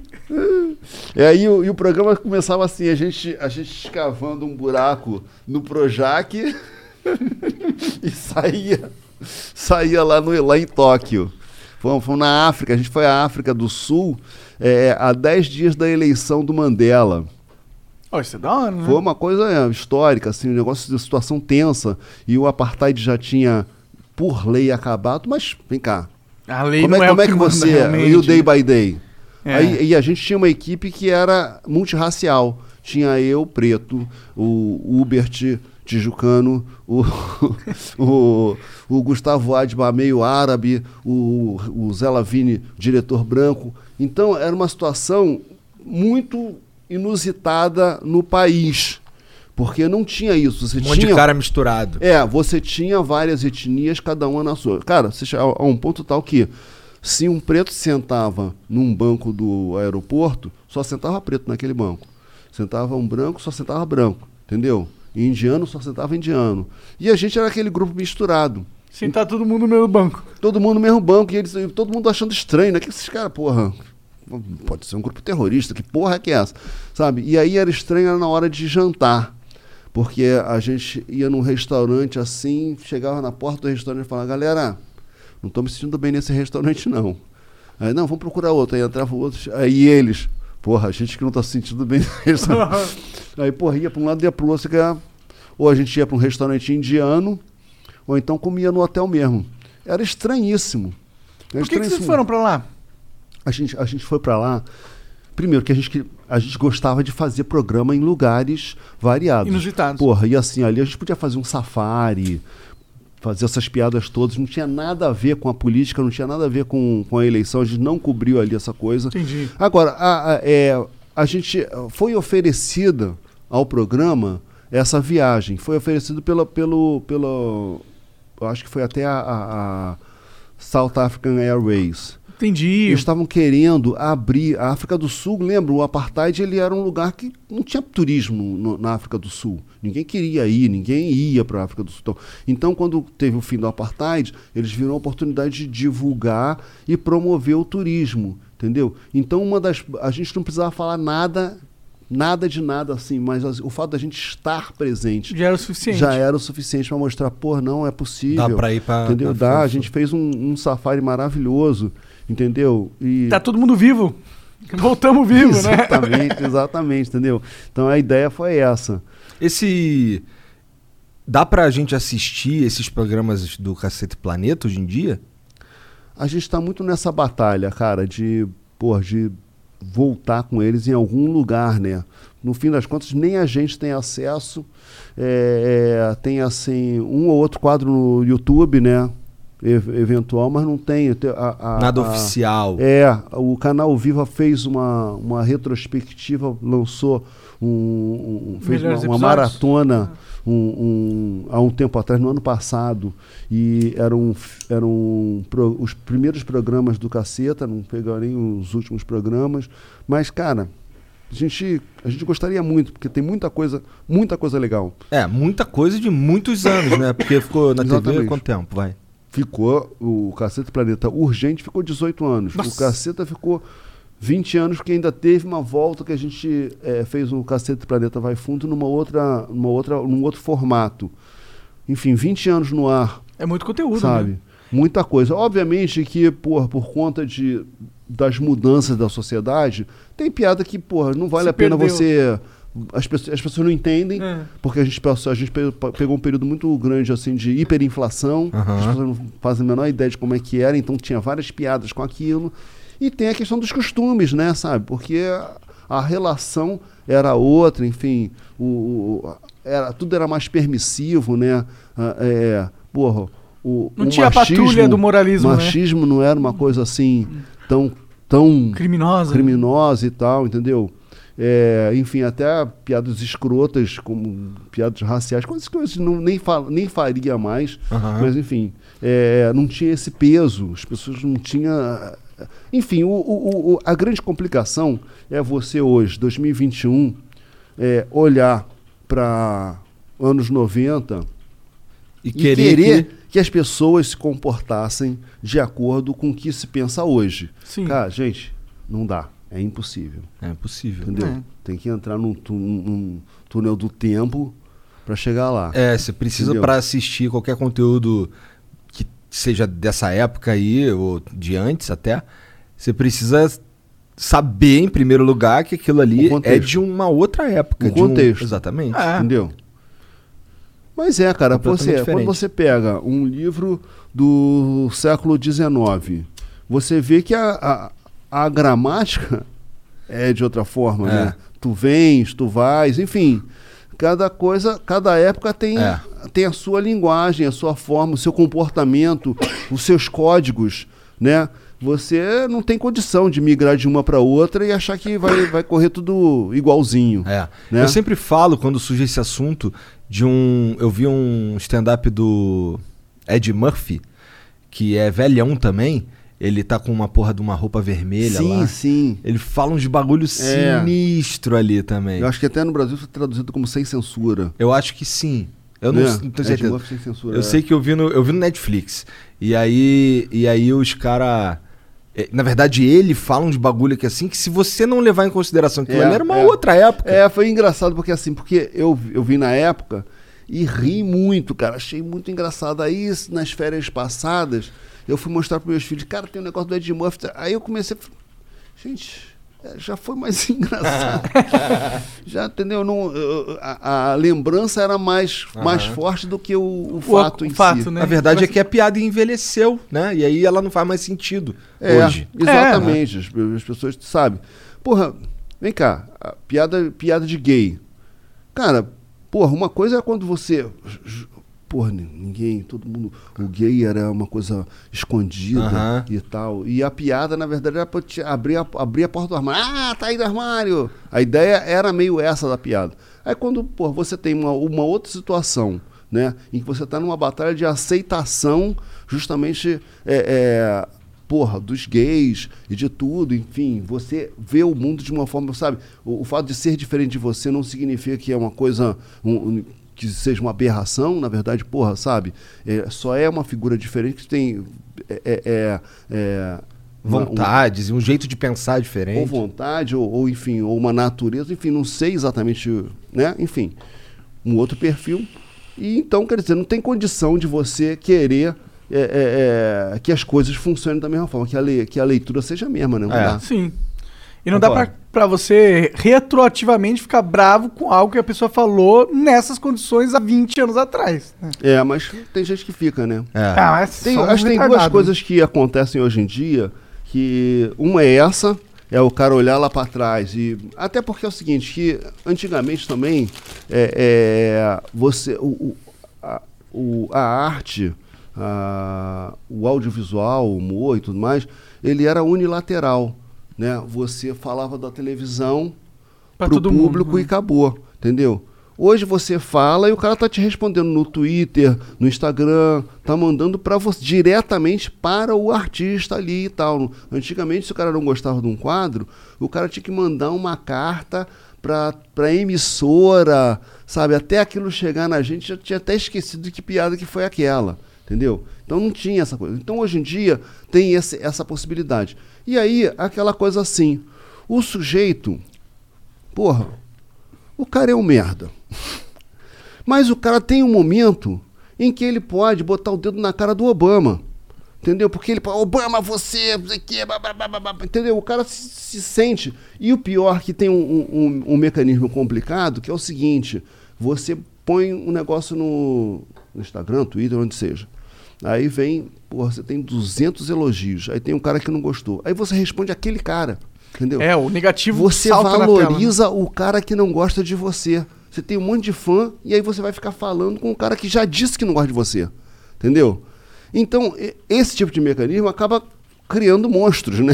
Entendeu? Eu me lembro assim, quando a gente... É o famoso troll. Essa é, o... é a definição do troll. Quando eu, quando eu entrei no, no, no Twitter, é, eu entrei no Twitter em... dois mil e... dois mil e nove. Tem dois mil e nove. Twitter acho que entrou no Brasil em dois mil e seis, uma coisa assim. Mas estava bem no comecinho. Sim. Ali, Danilo Gentili, eu, Beto Silva, o Rafinha Bastos, enfim, tinha um, um, uma galera, uma galera é, mais atuante no, no Twitter. E aí o sujeito, você via quando era o cara que estava chegando no Twitter.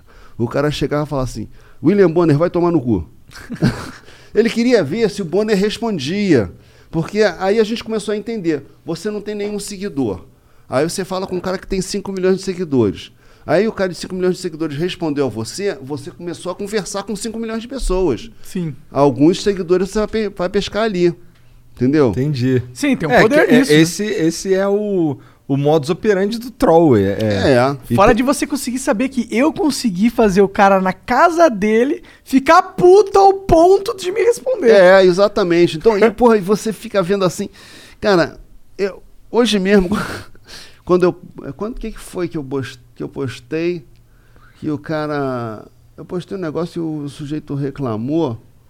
O cara reclamou... Ah, não, porra. Eu, tava, eu postei justamente que eu tava puto com o negócio do avião. Aí o sujeito foi lá e...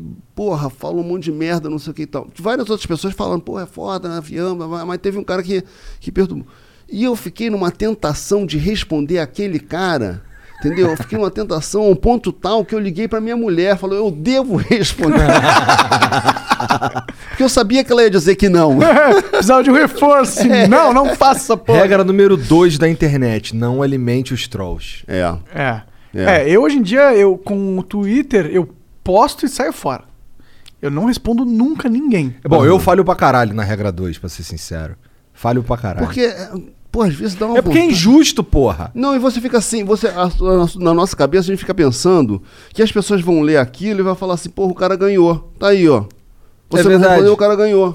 Olha lá. É. Bundão, ah, é. Se fudeu. Entendeu? É, mas é meio... É verdade, é isso. É por isso que a gente vai e responde. Mas, na verdade, se a gente não responder, ninguém vai saber que aquele é. cara existe. É.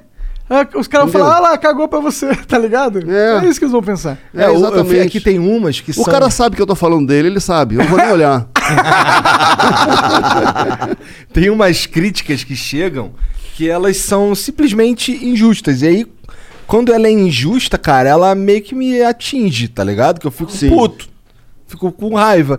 Mas a, eu, eu já tô numa fase que eu tô mais... Don't wait to put an end to junk sleep. Shop Mattress Firm's Black Friday sale and save up to five hundred dollars when you get a king bed for the price of a queen or a queen for a twin. And stretch out in a bigger bed with bigger savings across America's best brands like Sealy, Serta, Sleepy's and more.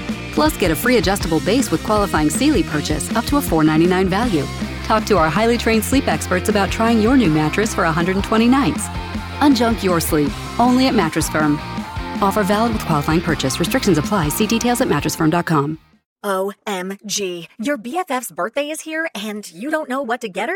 No worries. one eight hundred flowers dot com has you covered. one eight hundred flowers is the ultimate birthday gifting destination. For those who know, it's not about giving a gift. It's about giving the gift. Make every birthday brighter with exclusive offers and great values on gorgeous bouquets and arrangements. To order today, visit one eight hundred flowers dot com slash tune in. That's one eight hundred flowers dot com slash tune in. É, de ignorar o troll bem mais do que antes, né? Teve uma fase aí que antes de eu entender, de eu aprender, na verdade, que existia a regra dois, eu respondia mesmo. Porque é exatamente isso que tu falou. Tu faz um vídeo lá, pá... E aí tem uma porrada de comentário maneiro, mas o que te chama a atenção é o do filho da puta. É, mas é. aí fudeu, porque ele, o filho da puta viu que você responde, aí todos os filhos da puta que gostam desse tipo de coisa falam, opa, tem um cara que responde, é um otário ali, vamos e lá. E vem cá, e esse foi o mecanismo das eleições, né? Foi. Foi. Entendeu? Você hoje, você vai ver lá, cara, o, o, esse, esse sujeito que, esse hater aí, porra, tu vai ver, é gente com três seguidores, cinco seguidores, quer dizer...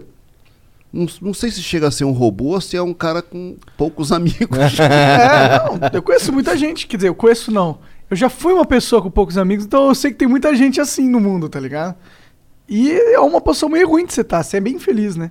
E aí tu desconta essa não, porra. Não, você, mas foda. Você pode falar com uma figu- um, uma, um é, figurão. Imagina. Que era uma então, coisa que não tinha condição antigamente. Você eu... pode falar, pô, você pode falar com o Roberto Carlos. Pode ser que ele não te responda, mas você pode falar com ele. Se tivesse Twitter na época que eu tinha uns treze, catorze anos, quinze, vai, no máximo, eu seria um troll. Naquela época eu seria um troll. Se tivesse Twitter, não tinha, então eu só chupava o meu dedo, né? Que bom que era o dedo. Se eu conseguisse chupar o meu próprio pau, eu teria chupado. Desculpa, desculpa.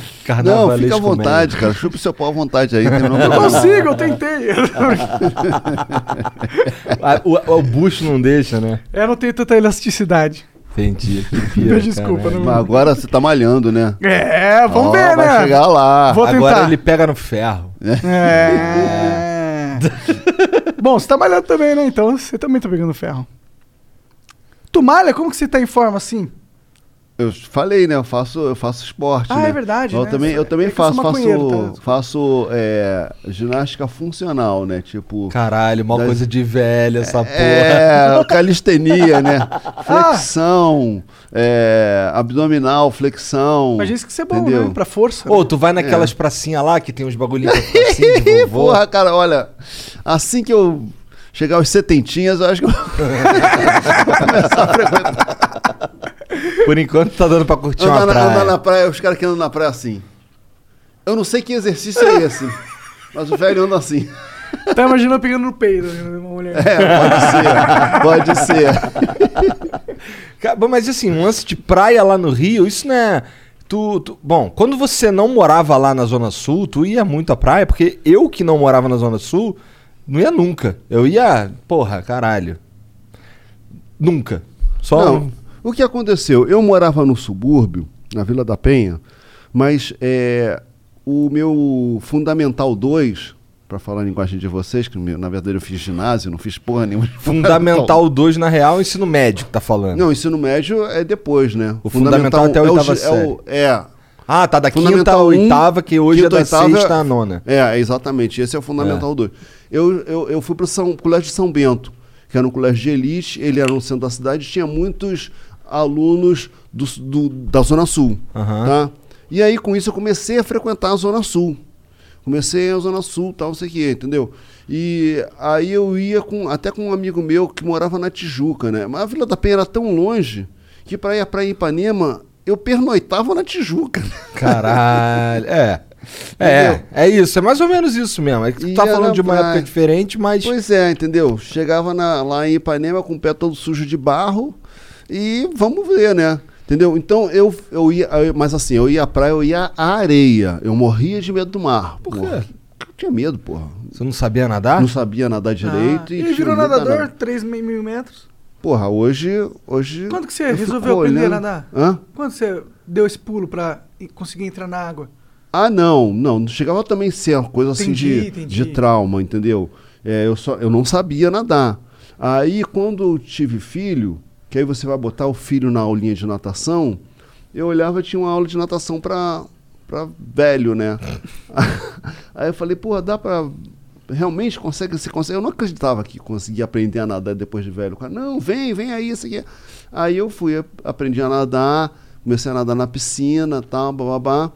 E aí é, tinha uma travessia, chamada Travessia dos Fortes. Tô ligado, tô ligado. Que ela saía do Forte do Leme, justamente, e ia até o Forte de Copacabana, ou vice-versa, é. entendeu? E é uma travessia, porra, é, é, é patrocinada pelo Exército, é. e é, assim, a, a largada, a largada era um tiro de canhão. Que da hora! É, no meu, no, no meu ano pensando, lá... Eu, aí eu cheguei pro professor e falei assim, cara... Será que eu consigo fazer esse negócio dessa travessia? Ele falou assim, bom, primeiro você tem que vir mais aqui ao clube, né? Pra nadar de verdade. Aí, você, aí eu comecei a nadar com frequência, aí depois eu passei a nadar no mar, aí depois larguei o clube e fiquei só nadando no mar, né? Entendi. Tu participou de alguma travessia do Forte? Várias. É? Várias. Travessia no, do Forte, depois virou, é, é, virou é, Rei e Rainha do Mar. Também fiz várias. Também fiz, participei de um brasileiro, Copa do Brasil, Master de Maratonas Aquáticas. Caralho! Caralho, uhum, isso nadar, é muito fui foda. Nadar em, fui nadar em Salvador, fui nadar em Santa Catarina. Salvador é gostosão, que a água não é tão gelada. Sim, é. é. Lá no Rio. Lá no Rio é gelado. Lá no Rio é. é. Eu lembro, no meu ano, em dois mil e quatro, o ano que eu servi, É, eu participei da organização desse lance da, da Travessia dos Fortes aí, distribuir medalha, sim, pá, sim, sim. e tal. E, e agora, assim, eu, você acaba acostumando com aquela temperatura, mas realmente é fria. É fria. Mesmo a água que a gente, a gente chama assim, ah, hoje tá boa, ah, tá vinte e três graus, mas a pessoa entra lá, porra, não dá pra ficar de bobeira, é. como a praia de, a praia de Salvador, de é. João Pessoa, tu fica o dia inteiro dentro d'água, né? É. Lá você vai. Quando você está fazendo esporte, na verdade, é bom ela estar tá um pouco mais fria. Porque você vai, você vai, você vai suar, né? Entendeu? Vai gastar, vai esquentar, entendeu? Aí você e... gasta mais caloria na água fria, é, em é, teoria. É. Hã? Você não. gasta mais calorias estando é que, nadando é, em água é que fria. Você sente menos o frio porque você está com o corpo aquecido. Você está em movimento. Ah, exatamente. Entendi, pode crer. Exatamente, é isso que acontece. E você vai, com, com o hábito, você vai sentindo menos frio. Você vai, a, a minha tolerância hoje à água fria é, é bem maior do que quando comer, mas bem maior. Embora eu prefiro tomar banho, mesmo banho quente, entendeu? É. Mas não deve mais tomar pelando, imagino. Não, banho, banho é, banho é pelando. Porra, quando, quando você tá na água, aquela água gelada, eu só fico pensando, porra, quando eu chegar em casa. Aquele banhozinho quente. É, porque eu, eu tô naquela água gelada, às vezes, e assim, dia bom de nadar no mar, dia que tá chovendo. Porra, que é frio, sensação, é, chovendo. Que aí a água parece que tá mais quente. Não é isso. É que eu fico só pensando assim, porra, meus amigos vão pensar, caralho, o cara é foda mesmo. Ué, eu tenho a impressão... É só pra dar inveja pros meus amigos. Faz aquele stories na chuva, lá, lá, eu aqui, seus oh, filhos da puta, é. Aí no bar bebendo, aí, ó, três mil quilômetros. Caralho. Mas da hora, mano, é bom, é importante, é, né? É. A gente tá sentindo isso agora, né? Como faz diferença na vida ter exercício físico. Não, quando eu fiz, ó, quando eu fiz cinquenta anos, aí eu falei, cara, agora eu vou... levar mais a sério a coisa do esporte. Porque assim, e aí eu não queria ter que fazer... Porque o velho tem que fazer musculação, tem que fazer realmente alguma coisa, senão vai ficando flácido, né? Entendeu? E aí eu achei que, achei que seria mais divertido fazer um esporte do que ficar malhando, malhando, malhando, entendeu? Tua esposa te acompanha? A minha esposa faz outro esporte. É? Ela faz hipismo. Ah, que, caralho! Que doideira, isso daí deve ser muito louco, cara. Porra, é incrível. Acho uma coisa de uma, uma coragem. É onde? Incrível. Lá em São Conrado? Não, é na Lagoa. Na Lagoa? Na Lagoa. Caralho. Então que vocês maneiro. Têm cavalo, essas paradas? Tem que ter. Tem que ter, tem que ter. Tu não pode, sei lá, alugar um cavalo, imagina. Ou ter do clube. Talvez na pracinha você possa alugar. Já aluguei bastante cavalo na praça Xavier de Brito e na Tijuca. Na Tijuca, ah, exatamente, garoto. Exatamente. Então tem que ser os é. Cavalos, deve ser uns, uns bichos monstros, né? Pra... Bichos monstros, bichos lindos, cara. Você, você, você onde manja fica esse coisa? Cavalo? Fica lá na Lagoa? Não manjo nada de mano. Cavalo. Manjo nada. Eles Hã? Ficam lá na Lagoa? Cara, os bichos moram na Lagoa. Cara. O cavalo é playboy, cara. O cavalo mora de frente pra Bem Lagoa. Bem cuidado pra caralho. Bem cuidado, porra. Vegetariano. Tem cavalo que tem, tem é, é, quiroprata. Que isso? Caralho? É, cara. Eu tô precisando porra. De quiroprata também. Bichos, aí, tem os cavalos... A pira da tua esposa é ficar pulando aqueles obstáculos lá? Caralho. Pulando obstáculo, cara. Ela compete? Compete, ela foi, foi agora, competiu. Agora esse fim de semana ela competiu. Caralho. Ficou em quinto lugar. Maneiro, cara. Foi, foi. Caralho, que, que doideira. Tá aí um... Ana Quintela, tá lá nos vendo. Um esporte que eu... Porra... Tá vendo? Diz que eu não valorizo o teu esporte. Olha aqui, ó, falando pra caramba do teu esporte. Ah, mas é da hora, né, mano? É, pô. Mas deve ser um negócio caro. Ó, eu tenho um, um primo longe pra caralho.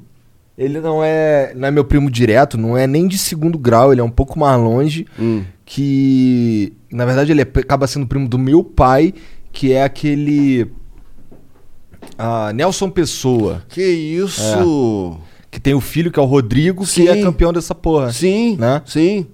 Então, mas Rodrigo, assim, ele não é meu primo. Rodrigo foi medalha de ouro. É. Eu não chamo ele de meu primo, eu falo assim porque assim, é longe pra caralho, eu sei que é longe pra caralho. Entendeu? Não, ele é um, pô, uma lenda do, do hipismo. É. Antes dele, antes dele ir pra Europa, eu era muito molequinho, mas eu lembro de, uma, de um almoço de família que teve. Tem umas, minha mãe tem umas fotos velhonas desse dia, que teve um, um. Fez um almoço num restaurante legal lá, uma mesa grande pra caralho, gente pra caralho, uma porrada de gente que eu não, não sabia nem que existia, tá ligado? e, aí, e aí ele tava lá, tava o pai dele, o Nelson, o próprio Rodrigo e tal, e aí foram embora. O Rodrigo mal fala português, né? Ele foi embora pequeno. A, é, faz muitos na Bélgica, anos. É. E o, o Rodrigo teve um episódio que na Copa, na Olimpíada de dois mil e quatro, ele, ele montava um cavalo chamado Balubê do Rouet, e foi um cavalo que era o... Porra, o cavalo tido como o cavalo mais foda da história do Brasil, de hipismo. E quando chegou na prova, ele refugou. O que, que é não refugar? Quis pular, refugar e não, ele chegou no obstáculo entendi, e, vo- é. e voltou. Entendi. Aí ele tentou de novo e o cavalo de novo não, não pulou. E aí a gente ficou sacaneando, sacaneando o cavalo, né? E a comunidade do hipismo ficou uma fera, porra, sacanagem com o cavalo. Eu falei, gente, ele não assiste o programa, é, porra. Porra. Ele não tá nem sabendo, se vocês não contarem pra ele, tá tudo certo. Fica... Entendeu? E a gente... Então naquela época já existia o chatão já, né? É, é. E aí a Só gente que o chatão tinha que... O cara era super chatão, que ele tinha que mandar a carta. É. Né? Porra! Porra, não acredito que vocês estão zoando o cavalo. Porra!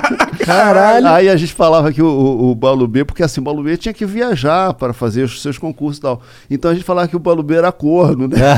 Caralho! Aí, aí a gente botava um outro cavalo que ia na casa dele. Ó, oh, tá tudo bem aqui, Balubê, fica tranquilo aí. Caralho. Bom, tem, tem um negócio o que eu acho que é um tópico interessante, que é de, uma, de alguém que vocês zoaram e que hoje eu acho que fica meio puto com isso, que é o Rubinho Barrichello. Puta, é. é. é, é sabe, é, é a verdade é o seguinte, o Rubinho, o Rubinho, cara, ele levou dez anos pra reclamar, cara. Pô, entendeu? Isso, entendeu? Aí fica complicado, né, cara? Pô.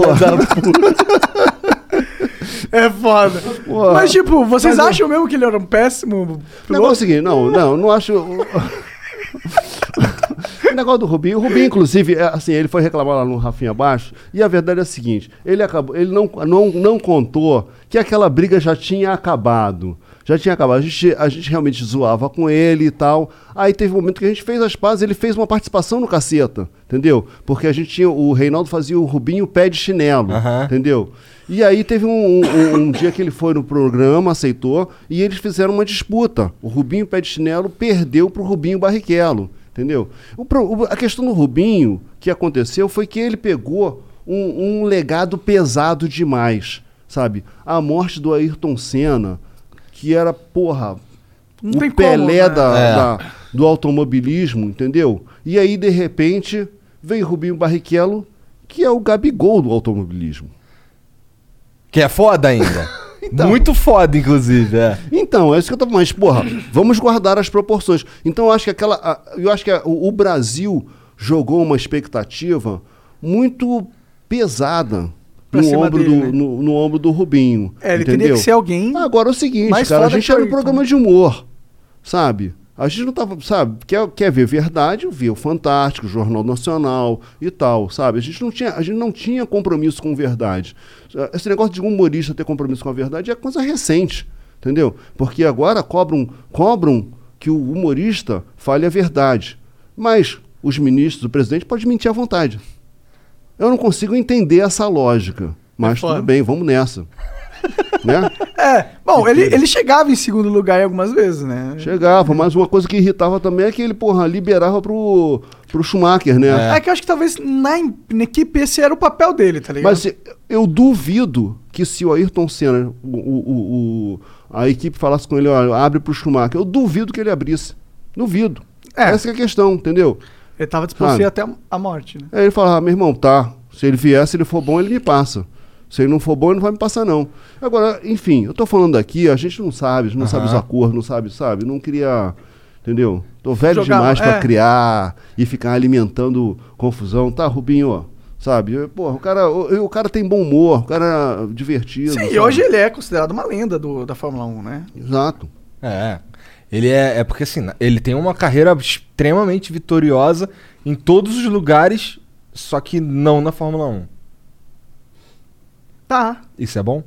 Mas ele, na Fórmula um, ele tem um, um ótimo desempenho, tem, maior tá do bem. que a maioria. Maior é, do tipo, que a maioria. Ele é um dos mas maiores isso, atletas é, do mundo, é, né? É que nem o Zico. Cadê é. a Copa do Mundo? Não tem Copa entendeu? do Mundo. É, isso é o teu negócio, entendeu? Sabe? Eu falo assim, ah, agora o que me irrita atualmente é a história de pô, comparar o Neymar com o Pelé. Ah, o Neymar tá superando as, os... Os, é, os gols, nos gols? É, superando o Pelé na, na seleção. Gente, traz três Copas do Mundo e aí você começa... Aí tá zero a zero. Aí você começa a falar. Porra, sabe? O cara com mais jogos... O cara tem mais gols, mas o cara tem muito mais jogos. Sim. Entendeu? Então, é, é, é gol por partida. Vamos, média, fazer né? gol, vamos fazer a média, sabe? Aí, porra, nem o, o Cristiano Ronaldo ninguém tem. E eu acho que quando a gente entra nesses méritos, a gente não consegue só julgar a performance no campo em estatísticas cruas de número de gols, né? Porque tem todo um contexto, né? É, tem todo um contexto tempo. E de referência, né? O, é. o Pelé foi uma referência mundial. É. Não, eu, o negócio é o seguinte, eu entendo não, que, que as, eu, entendo, eu entendo que as pessoas tenham é, é, é, é, essa coisa com o Neymar. Eu também acho ele um craque, mas assim... Se você não viu o Pelé jogar, se você é contemporâneo do Neymar, você vai falar que é o Neymar, entendeu? Você vai falar daquele cara que você viu jogar, entendeu? É, é, é natural que isso aconteça, sabe? Essa comparação do Messi com o Maradona, porra, pra mim, o Maradona era, era, era o, o grande Deus, né? Aí tinha aquela coisa, ah, o Maradona é maior que Pelé. Não, não, aí não. Aí vamos... Vamos ficar... Calma lá, calma lá. E aí você vai a Buenos Aires e o que acontece? Você vai lá ver e eles têm uma, uma, uma, galeria, uma avenida lá que tem o, o estátuas das, dos grandes ídolos do esporte, né? É, Juan Manuel Fangio no automobilismo e tal. O jogador de futebol, Messi. Ué? É o Messi. Por conta do... do Maradona não ser um bom, um bom exemplo. Ah, né? Por causa dos... Não ser uma figura exemplar. Teve história das drogas. drogas e tudo mais. Então, quer dizer, se o Maradona não é maior nem do que o Messi, vai querer se comparar com o Pelé? Tomar no cu, pô. É. Temos porra. um ponto aí, né? É. Caralho, que... eu não sabia dessa porra aí. Os caras preferiram botar o Messi. É, é. É meio bizarro essa porra. É um pouco de...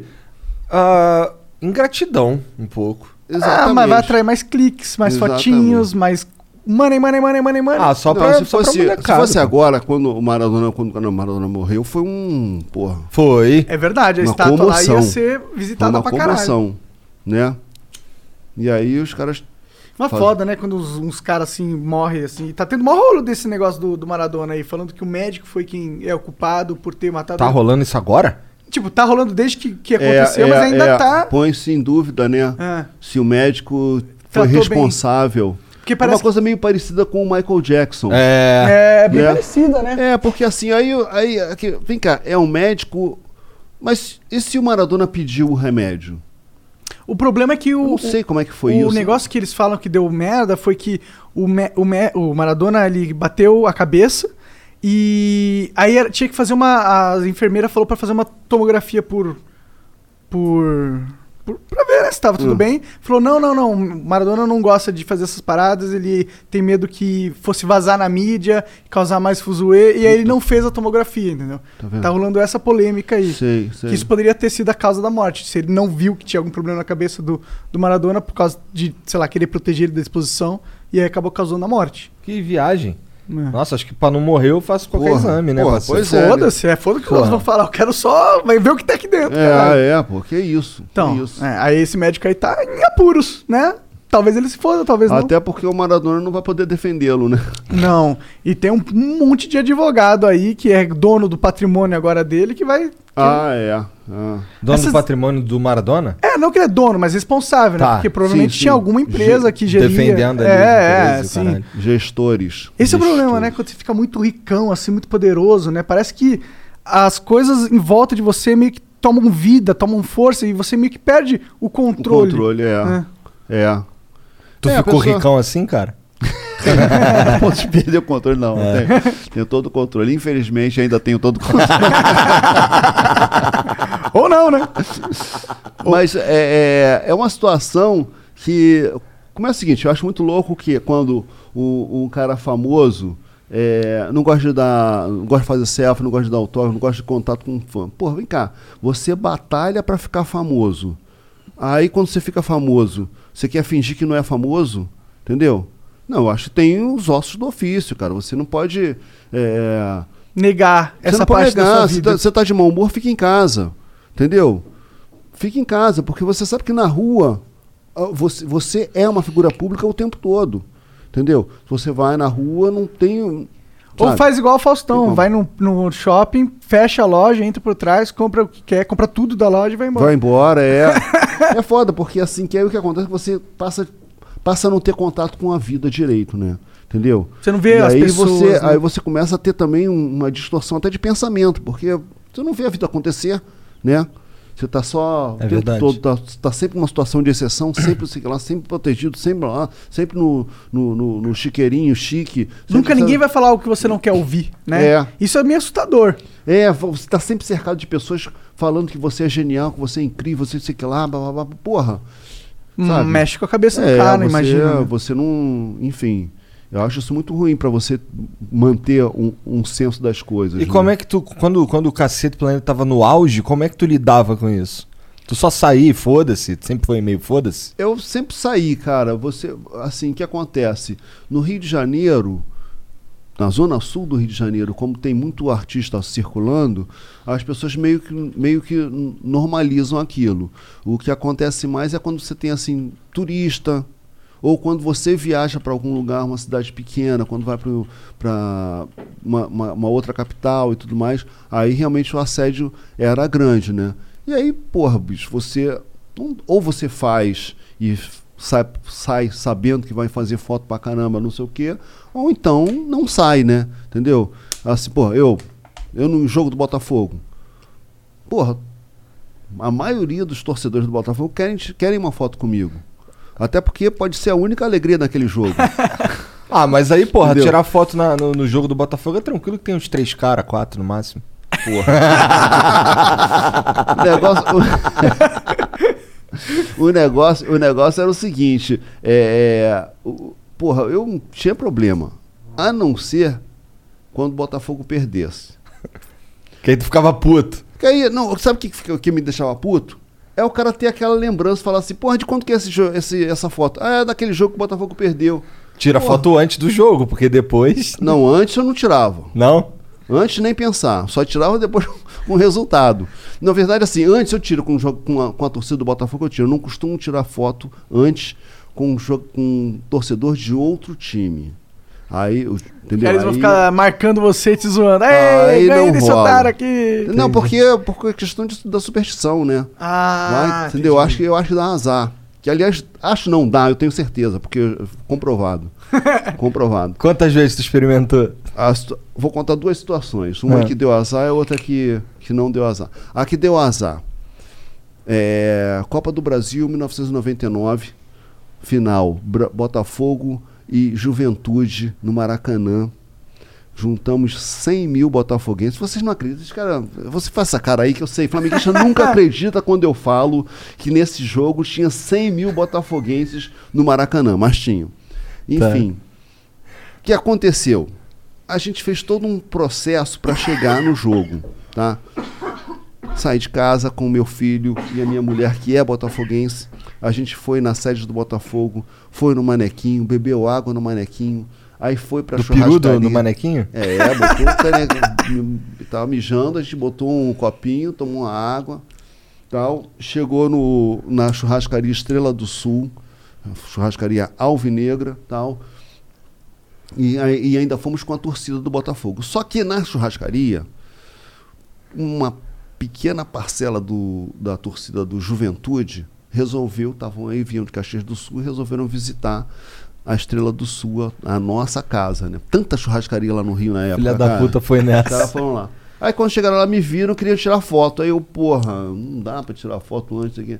Aí eles ficavam insistindo. Aí o meu filho, Hélio, você não vai tirar foto. Minha mulher, Hélio, você não vai tirar foto. Eu falei, putz, mas... Teu, pai, teu filho não te chamou de Hélio, vai? Ele me chamava de... Na é? época, na época ele não, não tinha respeito. Eu era moderno na época. Na, aí, aí ficou aquela coisa, tira, não tira. Eu falei, cara, não, o Caceta tava bombando na época. Era o segundo ano de programa semanal. O Caceta tava no auge. Eu falei, cara, os caras vêm lá de... É, é, porra, Caxias do Sul, longe pra caralho. Longe pra caralho. Nunca, não, vou, vou tirar essa foto. Tirei essa foto. O jogo foi zero a zero. O Botafogo precisava fazer um gol. Não levamos a Copa. Então, quer dizer, a partir daí desse momento eu falei, porra, realmente... Não dá. Tá comprovado. Comprovado. Aí, era a semifinal do Carioca, Botafogo e Fluminense. Tô indo eu pro Maracanã com um amigo e tal. Estacionei. Aí quando eu vou chegar no, chegando no Maracanã, eu passei na porta da entrada do vestiário do, do Fluminense. E, obviamente, vários torcedores e tal. Aí veio uma senhora com o seu filhinho tricolor, garoto vestido da cabeça aos pés, menino de cinco anos. Porra... Tricolor, aqueles tricolores das laranjeiras mesmo, uhum. né? Tal. Aí, Hélio, Hélio, quer tirar uma foto com meu filho? Aí eu falei, moça, o que, que é? É que eu não costumo tirar foto com adversários do jogo. Menino de seis anos. Caralho. Não costumo tirar foto com adversários do jogo. A mulher, ah, ah, ah. Falei, não, é sério. O garoto ficou olhando assim, é sério mesmo. É, é mesmo. Não, não vou, não, não dá. Eu sei, desculpa, mas não tem condição e tal. Aí eu saí, fui andando, e aí bateu uma dor na consciência, né? Aí eu comecei a conversar com meu amigo, falei, porra, que babaquice isso, né? Porra, coitado do moleque, moleque, porra, moleque é meu fã. Cinco anos, né? Entendeu? Daqui a pouco eu vou morrer, o moleque, porra, pode ter uma foto. Não, vou lá, vou fazer essa foto, vou voltar lá fazer a foto. Aí eu voltei lá. Não, moço, vamos, vamos fazer a foto. Agora não. Agora o meu filho tá constrangido. Vai fazer essa foto com você não. Sei que e tal.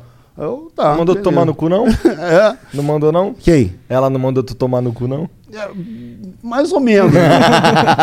Aí, caralho, deve ter sido uma situação de merda. É, aí eu, porra, eu voltei com o rabo entre as pernas. Falei, puta, o cara não quis tirar foto, não sei o que e tal. Mas aí o Botafogo ganhou.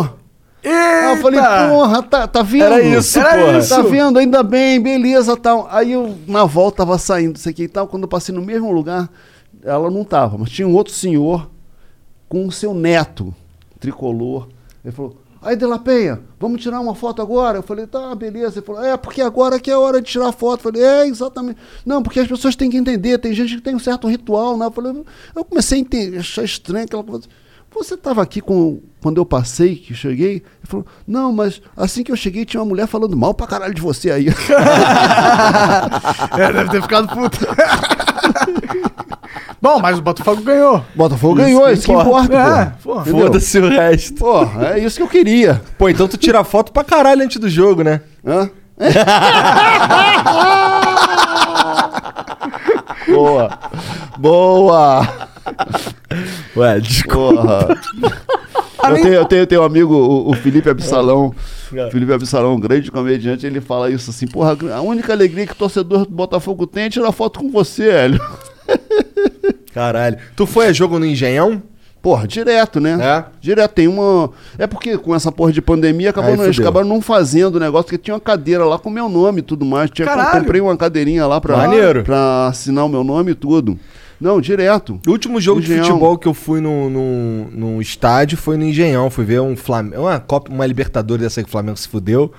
Mas foi em dois mil e doze. Foi em dois mil e doze que eu lembro que eu comprei a camisa de dois mil e onze. Tinha um piroca vendendo, eu comprei.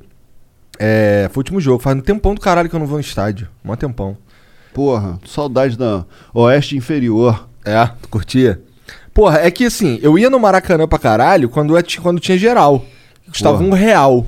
Era demais. Então eu saí, eu, eu estudei no Cefet, que é bem em frente. Uhum. E aí eu, eu só atravessava ali a, a, a avenida, pá, chegava lá com os amigos, pá, comprava. Na época a gente comprava umas Skol, que eu ainda não sabia qual que era, bom, entendeu? Aí então, salve Skol. É. Se vocês pagassem, são bons. Não, mas tem uma linha da Skol que é boa mesmo. Se vocês pagassem, são bons. É, mas, mas a que eu tomava não era boa, era amarelinha, tá ligado? Sim, aí, sim. Aí tomava ali com o moleque, não sei o que, na hora de entrar um real, ficava lá na geral correndo pra lá e pra cá, pá, vendo o jogo, maneiro, demorou, vambora, acabou. Pô, depois quando eles reformaram o Maracanã, que o, que o bagulho virou cento e quarenta reais, não tinha mais dinheiro. É. Não tinha mais como. Saudades. O cara virou com uma cara de, de Cinemark, né? Ficou com uma cara de Cinemark. Politizado. Eu não tô nem dizendo que é escroto, porque assim, depois que reformou, eu fui ao Maracanã, sei lá, pô, fazer prova de concurso, essas porra, entendeu? É, mas porra, bicho, o, o, o negócio é o seguinte, futebol era um lazer do povão. E aí foi elitizando de uma forma tal que você vê, os, os, as pessoas não sabem nem, nem, nem torcer, não sabem os gritos de guerra, sabe? Porra, é. Porque ficou uma galera, sabe, tirou o povão, do, tirou o povão do, do, é. do, do estádio. Isso foi muito ruim, é. muito ruim mesmo. Eu fui, eu fui ao Maracanã com meu pai, assim, as vezes que eu fui de arquibancada, é, eu fui três vezes só de arquibancada, duas vezes eu tava com meu pai... Mas em todas as... Assim, um... Não, é. Uma vez... Que eu, às vezes que eu fui com meu pai, eu não fiquei na torcida organizada, não. Então eu fui mais vezes de arquibancada. E aí eu fui com os, eu ia com os amigos, às vezes também, não era algo frequente. E ficava no meio daquela parada lá. E é uma energia muito louca, que tu não conhece o cara.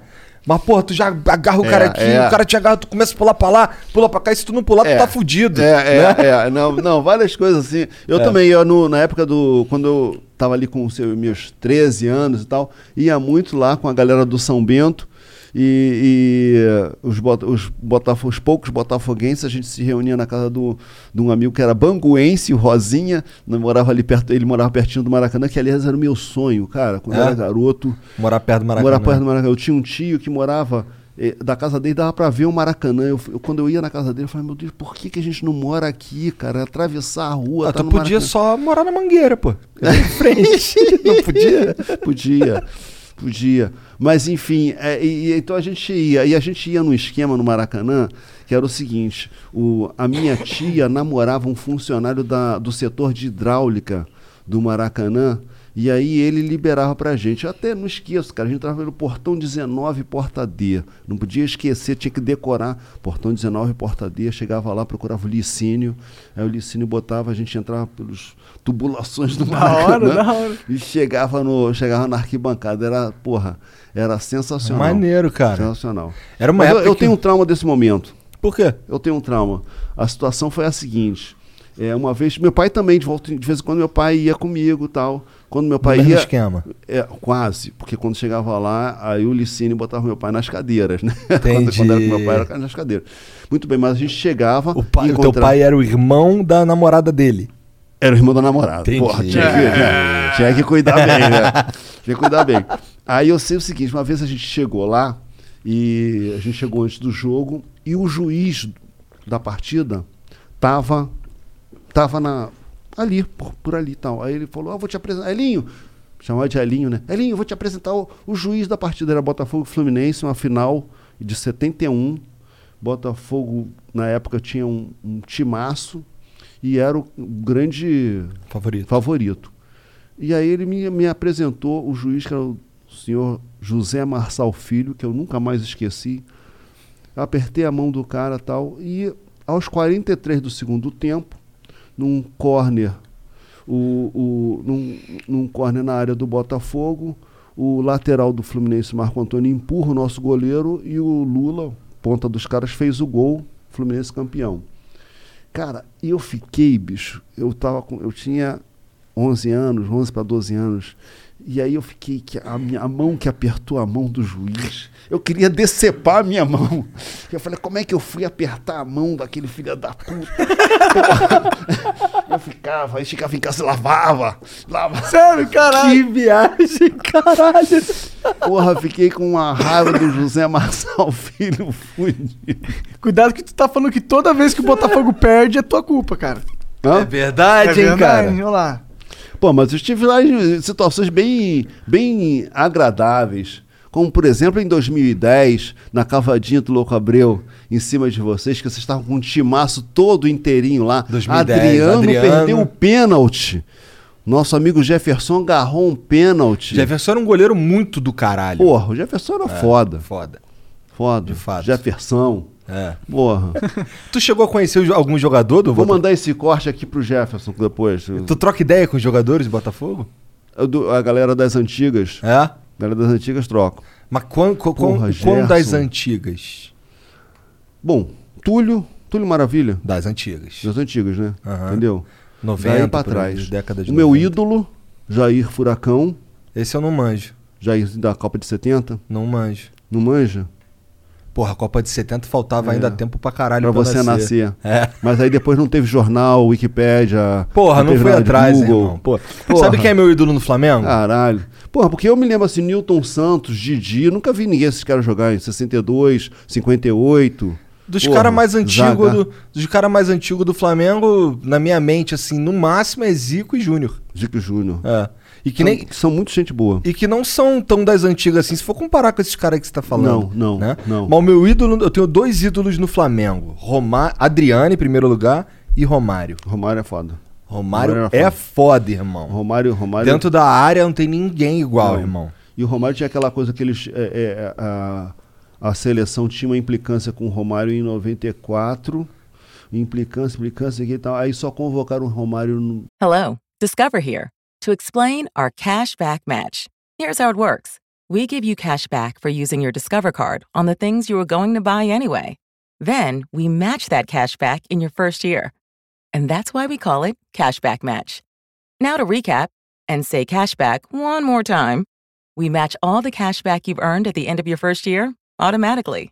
Discover. Exceptionally common sense. Learn more at discover dot com slash match. Limitations apply. no finalzinho das eliminatórias, e o cara falou, eu vou levar o Brasil para a Copa. E ele fez o gol que levou a gente para a Copa, e a Copa foi basicamente Romário e Bebeto. É. Né? Romário e Bebeto. Mudando um pouco de assunto, o que, que tu acha da, do stand-up? Que foi uma nova onda da comédia, antes era mais sketch e tal. Acho muito legal, acho muito legal. Inclusive, de vez em quando eu tento. É mesmo? É? Tento, tento. Eu faço aqui com a galera do Coisa de Preto. Uh, o Gui Preto, Yuri Marçal, é? É, Quedinho, Quedinho Silva, sabe? Bruna Braga. Tem um grupo chamado Coisa de Preto, que uhum. é um grupo só de comediantes pretos. E que a gente, de vez em quando, faz show. Fiz, fiz muito show no Corinthians, tá? É, a gente fez show lá no Rio, fez show em, em Curitiba. Tem, tem, tem esses shows agora, na internet agora, também? Agora tá mais... É... Não sei o que... Talvez, talvez tenha no, no YouTube do Coisa de Preto. Tá meio parado, porque deu uma desarticulada. A gente, o, o grupo de WhatsApp continua muito mais ativo do que... Porque aí, porra, a gente começou, não teve mais show, não sei o que, é, não, né? mais, não se encontrava mais, entendeu? É, teve, mas assim, de vez em quando eu, eu arriscava assim, fazer um, fazer um setzinho ali, uns curte? quinze minutos. Eu curto. Eu curto, eu curto aprender também, né? Porque eu fico, eu fico muito impressionado com, com a naturalidade dos caras. E assim, é, tava até falando ó, recentemente com o Rafinha Bastos sobre isso, que assim, os caras do stand-up, eles, primeiro que eles são muito à vontade no palco. É isso que eu, que eu sou um cara meio, meio nerd, meio C D F, meio, entendeu? Eu vou... Pô, tu passou, pô, engenharia, primeiro período na U F R J, porra. Exato. Aí eu vou pro palco, mas pra, pra eu ir pro palco, eu paro em casa, escrevo o texto, ensaio o texto. É, eu escrevo, ensaio, escrevo, ensaio, até parecer que é normal. Até parecer que... Que, que tu eu, tá só falando. É, que eu tô só falando. Mas, na verdade, teve um trabalho ali. E eu vejo que os caras não. Que os caras, eles falam... Aí acontece a piada ali, aí a, a partir dali que o cara vai e escreve. Pra lembrar pro próximo show, entendeu? Então, é, são processos diferentes. O cara que, tá, que senta... e levanta, vai, vai fazer o show, e o outro cara que faz o show e depois senta e vai escrever, entendeu? Mas acho então, que esses dois processos existem no stand-up até hoje, assim. São, existem, existem. Existem, existem stand-up perfis. É, é, é. Perfis. Não é como se, tipo, um fosse melhor do que o outro, são não, perfis não, diferentes. Não, são perfis, sim, são sim. formas, são processos do diferentes. Do que você fala né? no seu stand-up, normalmente? Cara, falo, falo dessa minha condição de ser um preto que vive no mundo dos brancos, né? Então, sou, assim, uma espécie de Mowgli, o menino preto, né? e, e toda uma questão assim do, porra, cara, eu moro num, num condomínio de luxo lá no Rio de Janeiro, entendeu? Um lugar que é tão seguro, mas tão seguro que, porra, quando, chego, quando eu chego de madrugada, eu sou barrado. Foda. Você tá falando sério? Ah, bem. É, acho que é difícil. É. Ele, é o, ele é o Hélio de La Penha. Mas tu tem muitos vizinhos pretos lá? Não, eu sou o único preto do condomínio, entendeu? Sabe? Só, tirando eu, só os funcionários. Entendi. Então, a situação é, é assim, né? Mas como é que tu se enxerga nesse contexto? Tu já... Pirou sobre já, isso? É, tu já, já passou dessa fase de ficar pensando sobre as relações ali naquele, no teu condomínio, pelo menos? É...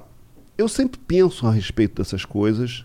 E o que eu tenho certeza é de que eu vivo uma situação de exceção. Uhum. Não só no meu condomínio, como na vida, na, na vida. sociedade, enfim. É, é, é, o fato de eu não, não sofrer é, ações diretas de racismo não significa que o racismo não exista. Com certeza. Entendeu? Claro. Na verdade, no meu caso, o que acontece? O cara quando é um O simples preto... fato de você ser o único preto do teu condomínio já diz algo. Já é algo esquisito. Exatamente. Né? Então, então é, é, eu, nunca, nunca diretamente, mas eu já ouvi... Já me, já me veio ao ouvido histórias muito escrotas no condomínio, entendeu? Num carinha que eu, tinha um carinha. Eu moro, eu moro entre, entre dois banqueiros, tá? E aí tinha um terceiro, um banqueiro estava conversando com o outro e falando, falando do meu, do banqueiro vizinho, falando assim: "Pô, eu falei com fulano, cara, para ele comprar aquela casa da velhinha, a casa da lá", que é um momento que assim, o, o condomínio valorizou muito. Mas tem, uma, tem um momento que o condomínio estava meio menos conhecido e uh, os velhinhos estavam morrendo e tal. Foi a hora que eu comprei a casa. Tá? Mas Eu, o, os caras estão falando assim, porra, eu falei com fulano para ele comprar aquela casa, porra, com, falei, compra, ele falou, pô, mas pra que eu vou querer aquela casa? Não, tu derruba, faz uma, uma quadra de tênis pra gente aqui, porra, que é isso, que tal. O cara não comprou, e aí? Comprou um caceta, resultado, vai dormir ouvindo pagode a noite toda. Caralho. Foda, cara. E pior que eu só ouvia rock progressivo, cara. Foda. Caralho. Passei a ouvir pagode só pra sacanear só o cara. Só de raiva. E tarde, entendeu? Da noite só ainda. Só quando ele se mudou que eu voltei a ouvir jazz, rock progressivo. O que que tu escuta de rock progressivo? O que, que eu escutava, sempre? na verdade? O que, que eu estava, na verdade? Parou? Não, não, tô zoando. Tô, é mais uma piada. Eu, eu ouvia Yes, Emerson, Lake and Palmer, Genesis. Era esse que era o meu... E hoje? Ah, hoje... Puta, hoje é diferente. Hoje eu uso muito a coisa do soul music, gosto muito da época do Marvin Gaye, é, gosto muito de reggae também. Gosto de música brasileira também, Seu Jorge, porra, enfim, samba também, ouço muito samba.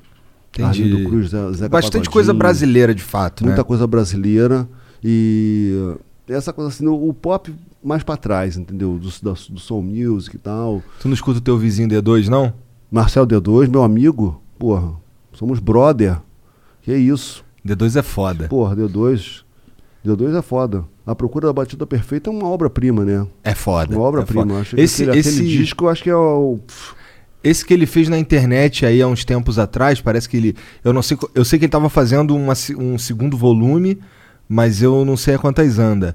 Ele produziu, durante a pandemia, um disco meio colaborativo com a galera que assistia a live dele. Ah, é. Com... Ele tava no Deezer, né? É, é. É. Muito do caralho. Ele veio aqui mais ou menos na época que ele lançou e tal. E, porra, eu sou fã pra caralho do D dois. Pra mim foi um dos marcos, inclusive, do Flow. Eu consegui falar com o D dois, sabe? É. Fiquei assim, caralho, o D dois é muito foda. Meu pai tava sentado assim assistindo também. Meu pai tava, caralho. Eu, eu, eu não esqueço assim que a gente, eu tava indo pra uma pelada de amigos. Aí encontrei o Seu Jorge. Aí o Seu Jorge falou assim, porra, o D dois... tá fazendo agora, na casa dele, num, num gravadorzinho, sei que e tal, tá fazendo um disco que é foda, não sei o que e tal, e era o a, pra, a Procura da Batida Perfeita. Uhum. Pode crer. Eu falei, porra, realmente... Os caras já sabiam, na, na, eles são... têm um tino, né? É. Eles sabem, né? É. Os caras também, porra, Benjor, meu Deus, Benjor, super Deus, né? Uhum.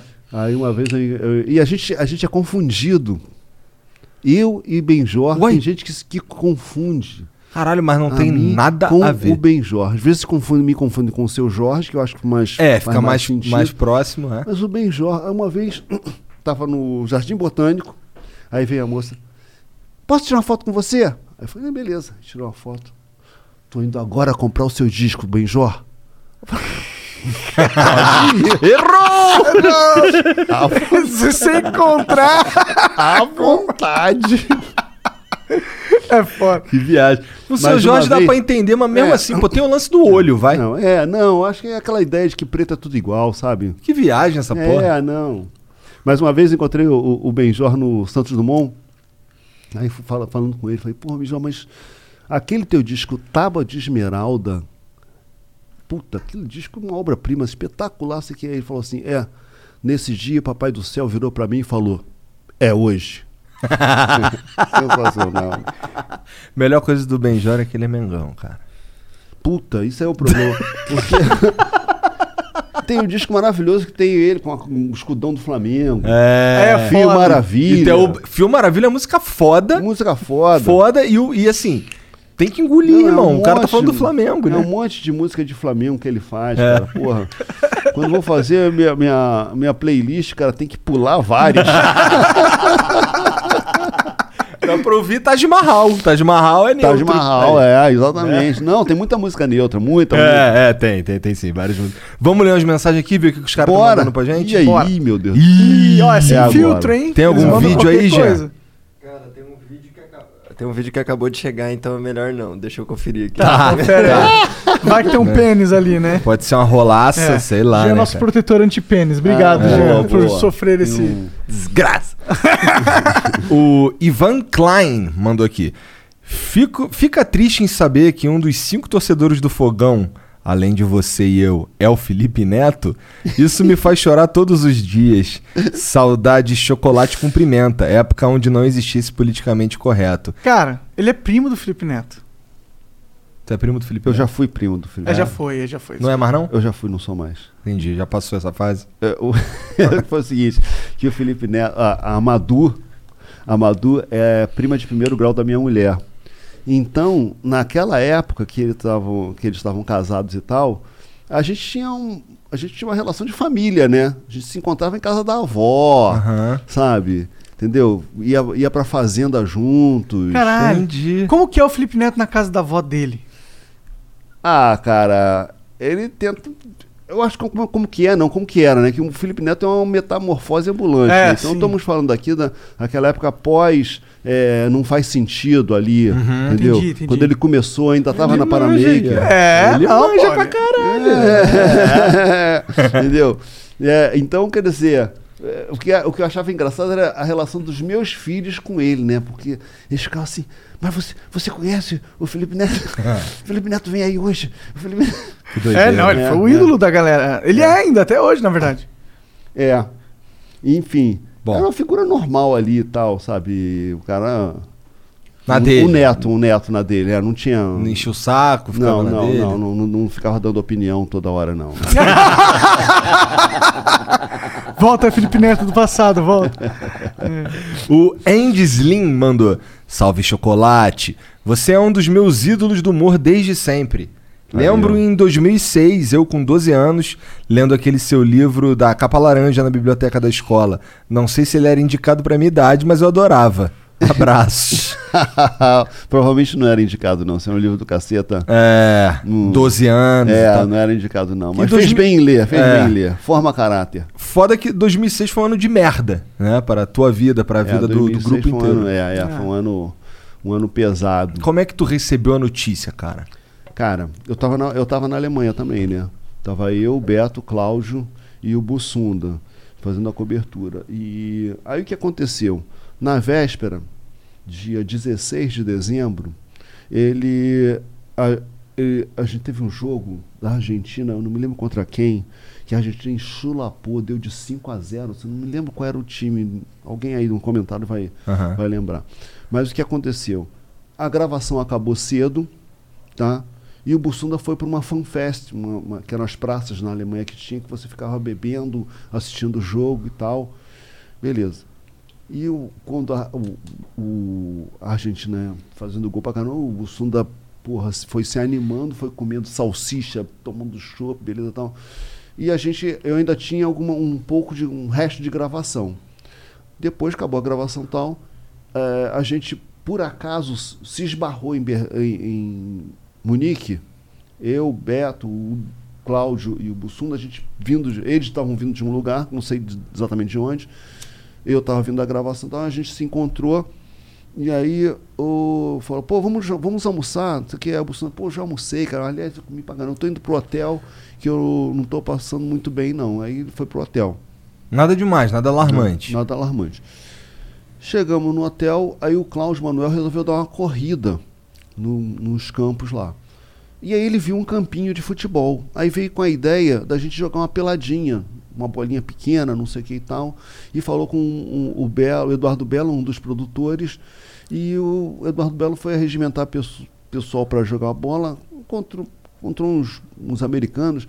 Só que os caras jogavam bola, os caras jogavam bem, os caras eram jovens, né? Então o jogo que era uma brincadeirinha tal virou uma coisa séria. E o, o, o, o Bussunda, que tava passando mal isso aqui, a gente ligou pro quarto e o Bussunda falou, não, tô dentro, pelada, tô dentro. Ele desceu para jogar bola. Quando chegou no jogo lá, tinha que correr para atrás dos do, do jovem, do jovenzinhos, né? Daí a pouco ele, pô, tô cansado, cara, pô, ó, quero ir pro gol. Aí a gente, porra, estranho o Bussunda indo pro gol, né? O Bussunda, Bussunda jogava muito bem, jogava muito, muito craque. Apesar, você não olhar, olhava, não tinha, não, não dava noção, assim, do... da canhota que o cara chutava, do, o cara tinha drible, tinha uma visão de jogo, porque ele gostava de futebol, tinha uma visão de jogo muito boa, mas aí foi pro gol. E foi pro gol, dali a pouco, sei que, aí eu, é, a gente resolveu misturar os, os times, aí eu fui pro time dos gringos, ainda fiz, fiz um gol no Bussunda, Foi o último, aí eu fiz o gol, aí, aí ele falou, cara, porra, bicho, não dá não, não dá não, vou, vou parar mesmo, que eu não tô legal. Aí ele saiu, foi andando pro, de volta pro hotel, meio ofegante, sentou num banquinho, não conseguiu andar tudo, sentou num banquinho e tal. Aí o, um carinha jogou uma água na cabeça do Bussunda pra ele dar uma esfriada e tal, beleza. E ele chegou com uma cara muito ruim no saguão do hotel. E as pessoas perguntaram, tá tudo bem? Ele falou, não, tá tudo bem, eu só comi demais e tal. E eu comprei o, o, a versão de que ele tava passando mal. Porque ele comeu porque demais. Porque ele comeu demais. Na realidade, já eram pequenos infartos, entendeu? Aí ele, eu vou, eu vou dormir, eu vou pro quarto aqui e tal. Ele foi dormir, as pessoas ficaram preocupadas e eu, não, porra, bicho, normal, o cara comeu, isso aqui e tal. Fui dormir. E, e nisso, Cláudio ficou preocupado. Às onze e tal, ligou pro Bussunda, e aí, Bussunda, tá tudo bem? Aí o Bussunda respondeu, se vocês me deixarem dormir, vai ficar tudo bem. Ele falou, pô, não tá legal, desligou. Aí quando foi seis horas da manhã, o Bussunda acordou e foi pro, pro, pro café do hotel, né? E chegou lá, só tinha o diretor de fotografia, o Paulo Santos, que era o único cara que acordava realmente cedaço. E aí ele chegou e falou... O que está havendo, Bussunda? Você aqui, Bussunda? Ele falou, eu nunca tinha tomado café da manhã com o Bussunda. Aí, eu, Bussunda, não, eu não estou legal, não estou passando bem, isso aqui. Pô, então vamos para o hospital. Porque até então, o Bussunda tinha falado que ele não ia perder, não ia para o hospital por bobagem, que a Alemanha é todo careta, vai prender, vai internar e ele não ia poder ver o jogo do Brasil, que era no dia dezoito. Ele falou, não, não vou. E aí, mas só que chegou a hora que dia dezessete, que tava fudido pra caralho. Porque, cara, tem que chegar. Aí o, o Paulo chamou a, a, a Miriam, que era a, uma, a produtora, uma brasileira que morava na Alemanha. Ela foi na, na front desk para chamar a, uma, uma ambulância e tal. E naquele momento tinha uma equipe de paramédicos fazendo check-out. Aí ela chamou os caras, os caras foram no quarto do Bussunda. E aí eles começaram a examinar o Bussunda e tal, e você está sentindo dor? É, estou sentindo uma dor no braço, uma dor no peito, uma dor... E pum! Apagou na frente dos caras. Aí eles tentaram reanimar e eu, isso ainda estava dormindo. Quando eu acordei, o, o Zé Lavini me acordou falando, Hélio, olha, nós vamos... É, nós não vamos, não vamos gravar agora, não. Aí eu, porra, deve ter... adiado a gravação para de tarde, né? Eu falei, vai ser só de tarde? Ele falou, cara, você não tá entendendo, o Bolsonaro tá passando muito mal. Eu falei, sério? Tá passando muito mal. Aí quando eu saí do quarto, o Bolsonaro, quando eu vi, o Bolsonaro já tava sendo reanimado, cara. Caralho. E eu achando assim, porra, que ainda, acreditando que ainda tinha chance, não, na verdade eu não sabia que já, já, já tinha ido, né? Entendeu? Uma coisa, porra, e quando finalmente veio a notícia, puta que pariu, cara, porra. Hello, this is Discover, and we take customer service very seriously. We know that if you have a question or concern about your credit card, that's a serious matter, and you need to talk to a real person about it. So we offer around-the-clock access to seriously talented representatives in the U S A. Again, it's a serious endeavor. The only funny thing about it is Bob. If you call us and Bob answers, you're in for a treat. Get one hundred percent U S-based customer service and talk to a real person day or night. Discover. Exceptionally common sense. O M G. Your B F F's birthday is here and you don't know what to get her? No worries. one eight hundred flowers dot com has you covered. one eight hundred flowers is the ultimate birthday gifting destination. For those who know, it's not about giving a gift. It's about giving the gift. Make every birthday brighter with exclusive offers and great values on gorgeous bouquets and arrangements. To order today, visit one eight hundred flowers dot com slash tune in. That's one eight hundred flowers dot com slash tune in. Um céu, céu preto que baixou assim na, na sede do hotel ali, cara, foi porra. Não tinha mais clima pra porra nenhuma, todo porra mundo nenhuma, fudido, todo cara, mundo arriado. Porra, gente... Que era no susto, né, cara? O cara tava meio mal até o momento. Deve ter passado a noite inteira tendo esses pequenos infartos é, aí. Exatamente, na verdade ele ficou um tempão tendo infarto, né? Não foi um infarto fulminante, foi é. um, um, um acumulado, foi uma coisa assim, bicho. E, cara, quem foi assim super gente boa com a gente foi o Galvão Bueno. É? Galvão Bueno, porque assim, cara, a gente tava, a gente tava perdido, a gente não queria falar com a imprensa, né? Mas tinha uma coisa assim, não existia redes sociais, não existia internet direito, né? Então, a gente, a nossa, o nosso problema era, porra, a notícia vazar na imprensa e a, a família saber pela imprensa, né? Que é bad vibes. Porra, como é que, como fazer isso? A gente começou a ligar para os parentes de lá, falei com a minha mulher e tudo, fal, todos falando com as mulheres e tal, e aí algumas das mulheres dos cacetas, junto com o médico e tal, se reuniram para ir na casa da Angélica para dar a notícia. Quando ela abriu a porta e viu o grupo, não precisou nem dar notícia, né?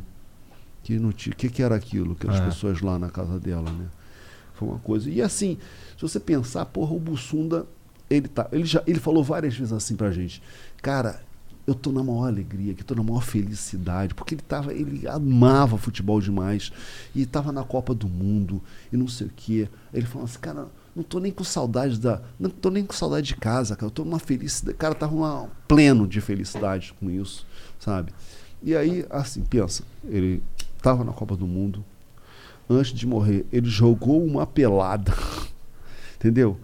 Então, porra, tipo assim, fechou-se um ciclo ali e a gente ficou fudido, né? A gente, porra, caralho, não sei o que, voltamos para pro, pro Brasil num clima terrível, o, o, o, a, a embaixada brasileira foi super ágil e conseguiu liberar o corpo do Bussunda, porque, né, uma morte assim e tal, as pessoas ficavam, ficavam achando que era overdose, que porra que era, e conseguiram explicar que não, que, era um, que ele estava, enfim, teve um problema de coração, tudo mais, ele veio, e meu aniversário era dia dezoito.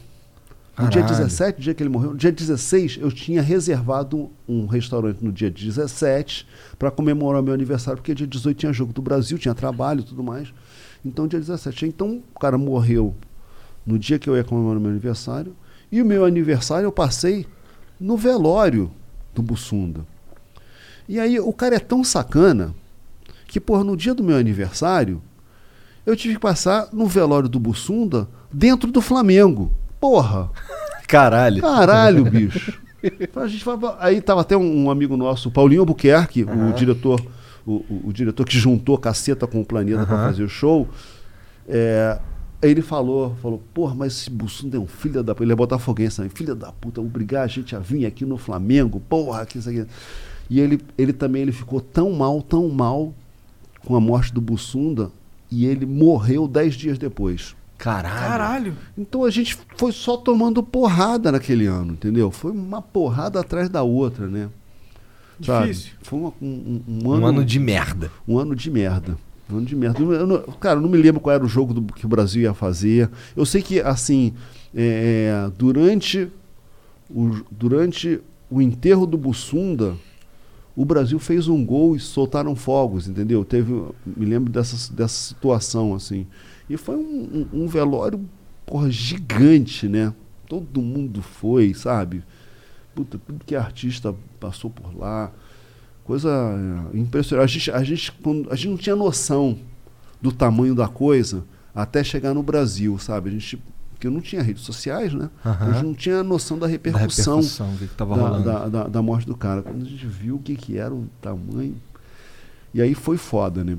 E aí... A, aí É, do ponto de vista do grupo, teve uma coisa que foi curiosa, porque assim, a gente, a gente produzia material para o programa seguinte e produzia materiais que poderiam ser soltados lá na frente e tal, né? É, quando o Bussunda morreu, a gente, porra, os quadros do Bussunda não, não tem como fazer, não vão, vão tirar tal, né?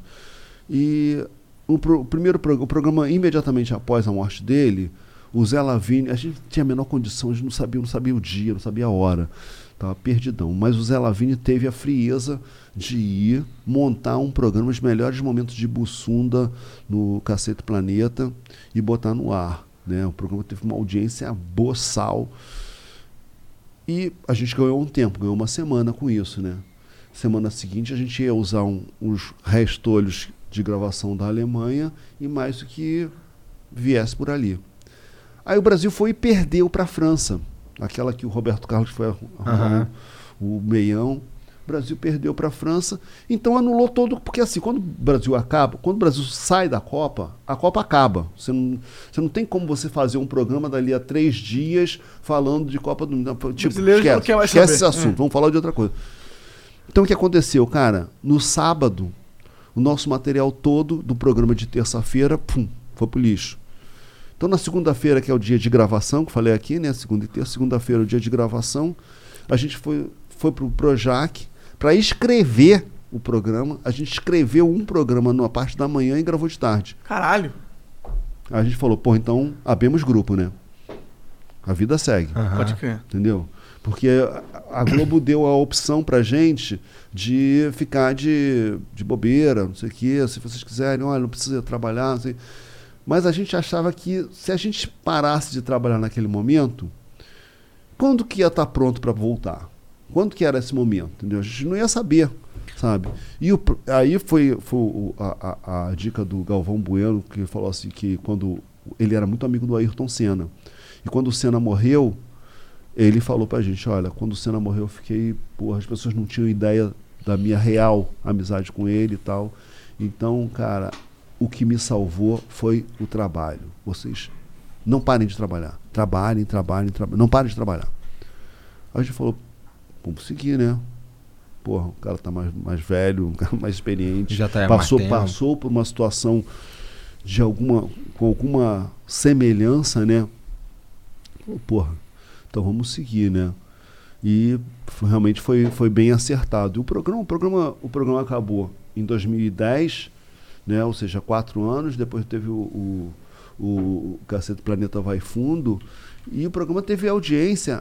A audiência alta ainda nesse momento, entendeu? Funcionava. Apesar ainda de alguns problemas que a gente teve, e tinha as questões de restrições e tal, mas assim, em termos de, de audiência, a nossa relação com o público, ela foi boa até o fim, entendeu? Entendi. Sabe? Bom, o... Ah, sim, até que ficou marcado na história, né? Sim, todo mundo lembra, né? Sim. Isso. O Eliseu da Telerge manda aqui, salve, salve família, salve seu caceta. Salve. Sou grande fã do seu trabalho, acompanho desde criança, quando pedi de presente de Natal para um tio, o L P, o L P preto com um buraco no meio. Fala sobre a história da letra da música Rap do Vagabundo, minha música preferida ah. do disco. É, a música, essa música, a letra é do, do Hubert e do Marcelo. Que fala, o refrão é, eu faço vídeo, vídeo, vagabundo é a puta que pariu. É. Porque a ideia de que, porra, de que o cara que fazia vídeo na época era um bunda, porra. Vagabundo. É. Vagabundo, não sei o que. Até hoje tem um pouco disso. É. Exatamente, entendeu? Hoje é, eu faço podcast. É. Total. Os caras têm que ficar conversando lá três horas, qualquer é. conversa, porra. O Y Xavier diz aqui, salve, salve, seu caceta. Salve. Saudade da época do Caceta na T V. Igor, promessa é dívida, né? Tive problemas financeiros e com os correios, o que não é novidade. Mas só a camisa do Flá tá lá na caixa postal. Mandei pra... oitenta, cento e cinquenta e quatro, é isso aí mesmo, Jean? Uhum, uhum. Demorou, vou lá buscar. Tem um recado pro Jean lá também. Boa noite, geral aí. Valeu. Valeu, Valeu. Cara, obrigado. Vem cá, só uma coisa, como é que vocês fazem quando você fica com vontade de ir ao banheiro? É só ir mijar, porra. Ah. Mas tira o fone antes. Pô, pensei que não podia. Pô, é, pode mijar, fica à vontade. Desculpa, a gente esqueceu de avisar. O Mieto diz aqui, salve, salve família. Grande honra enviar minha primeira pergu- pergunta. Curto muito vocês desde o primeiro flow do Edu Falaschi. KKKKKK. Ou, oh, adoro o Hélio demais. Até o trabalho na Minhocazine, que é a revista lá do Patrick Maia. Pode crer. Pergunta se ele lembra do chocolate cumprimenta. Inesquecível. Abraço. Com certeza, pô. Ele já me cumprimentou de chocolate aqui. É, pô. pô ele, ele lembra. É, é. Quando, quando, quando ele voltar aqui, eu dou o recado. Ah, o Acriano mandou aqui, ó. Salve, salve, família. Aí, vocês viram que vai lançar o Windows onze e o WhatsApp dois? O que vocês acham disso? Eu acho que você tá com, com Flowcoin demais pra ficar falando merda. É, o WhatsApp dois eu duvido que vai lançar. E o Windows onze é possível, né? Uma hora tem que ter um novo Windows, né?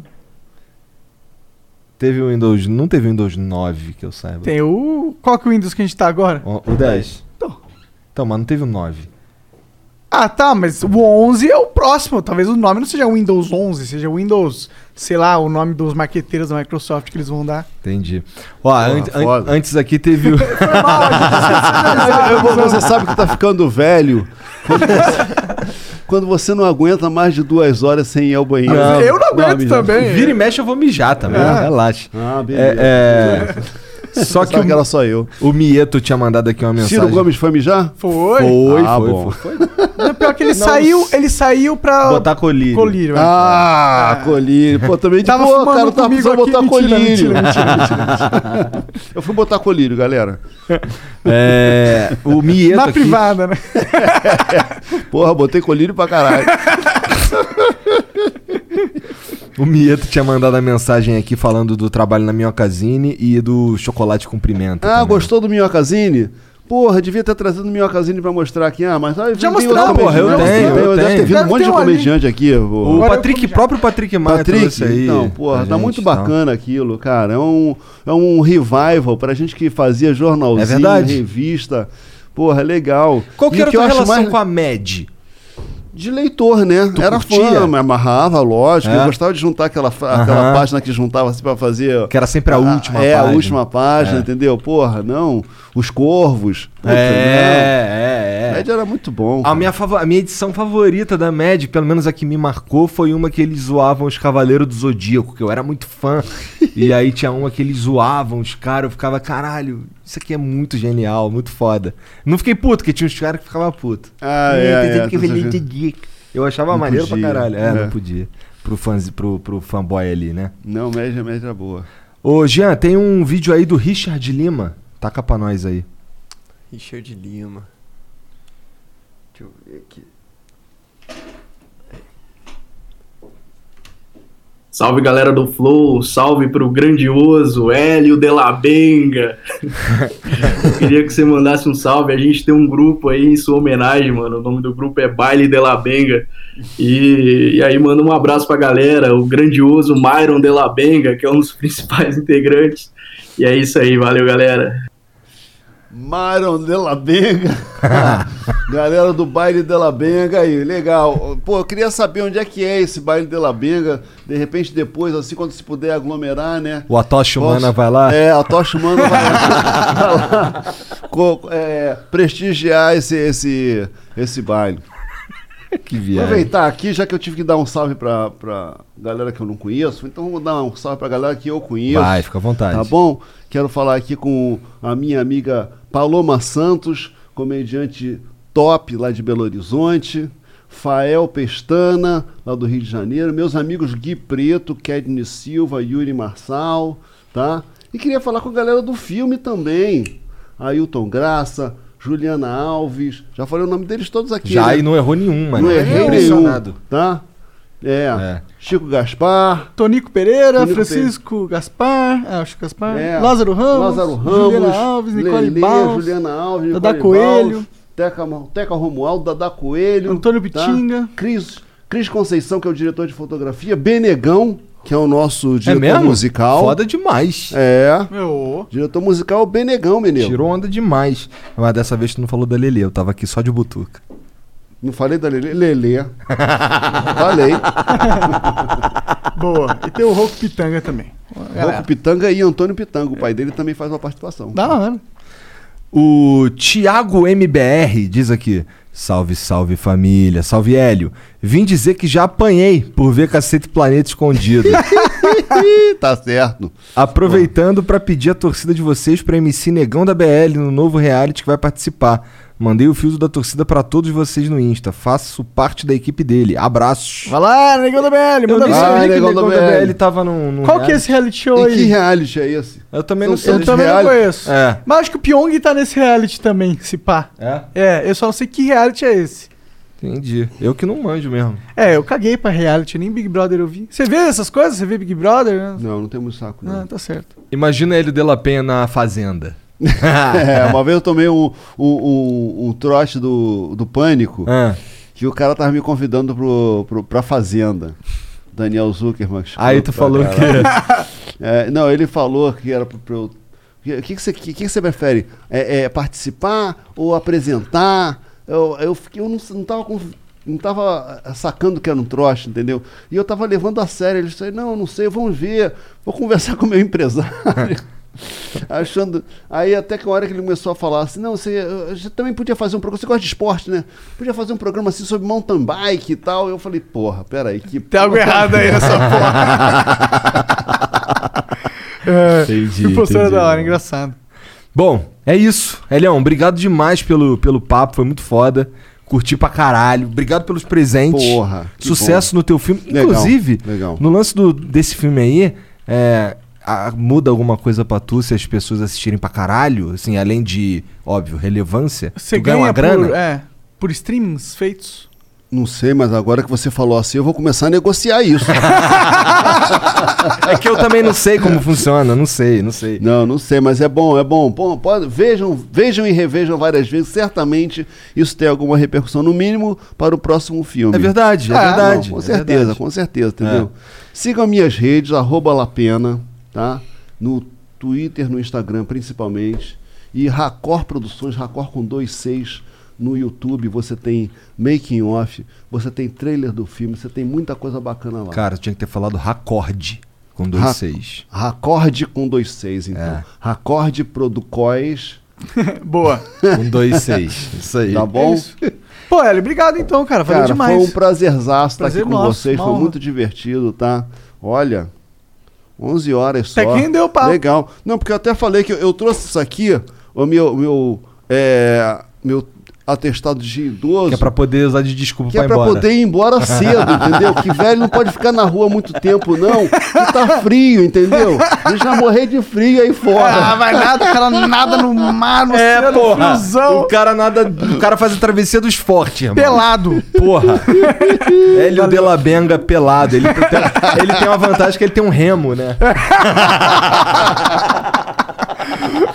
Uma bom, nadadeira. Bom, obrigado, galera. Não esquece de ir no iFood comprar seu primeiro pedido por noventa e nove centavos. Valeu. É isso, beijo, tchau. Fall is the season of gathering that brings us together with warmth and color. So whether it's a birthday, anniversary, or a special event, celebrate your friends and family with a gorgeous bouquet of roses from one eight hundred flowers dot com. one eight hundred flowers makes it easy to brighten someone's day with twenty-four multicolored roses for just thirty-nine ninety-nine. To get twenty-four multicolored roses for just thirty-nine ninety-nine, visit one eight hundred flowers dot com slash tune in. That's one eight hundred flowers dot com slash tune in.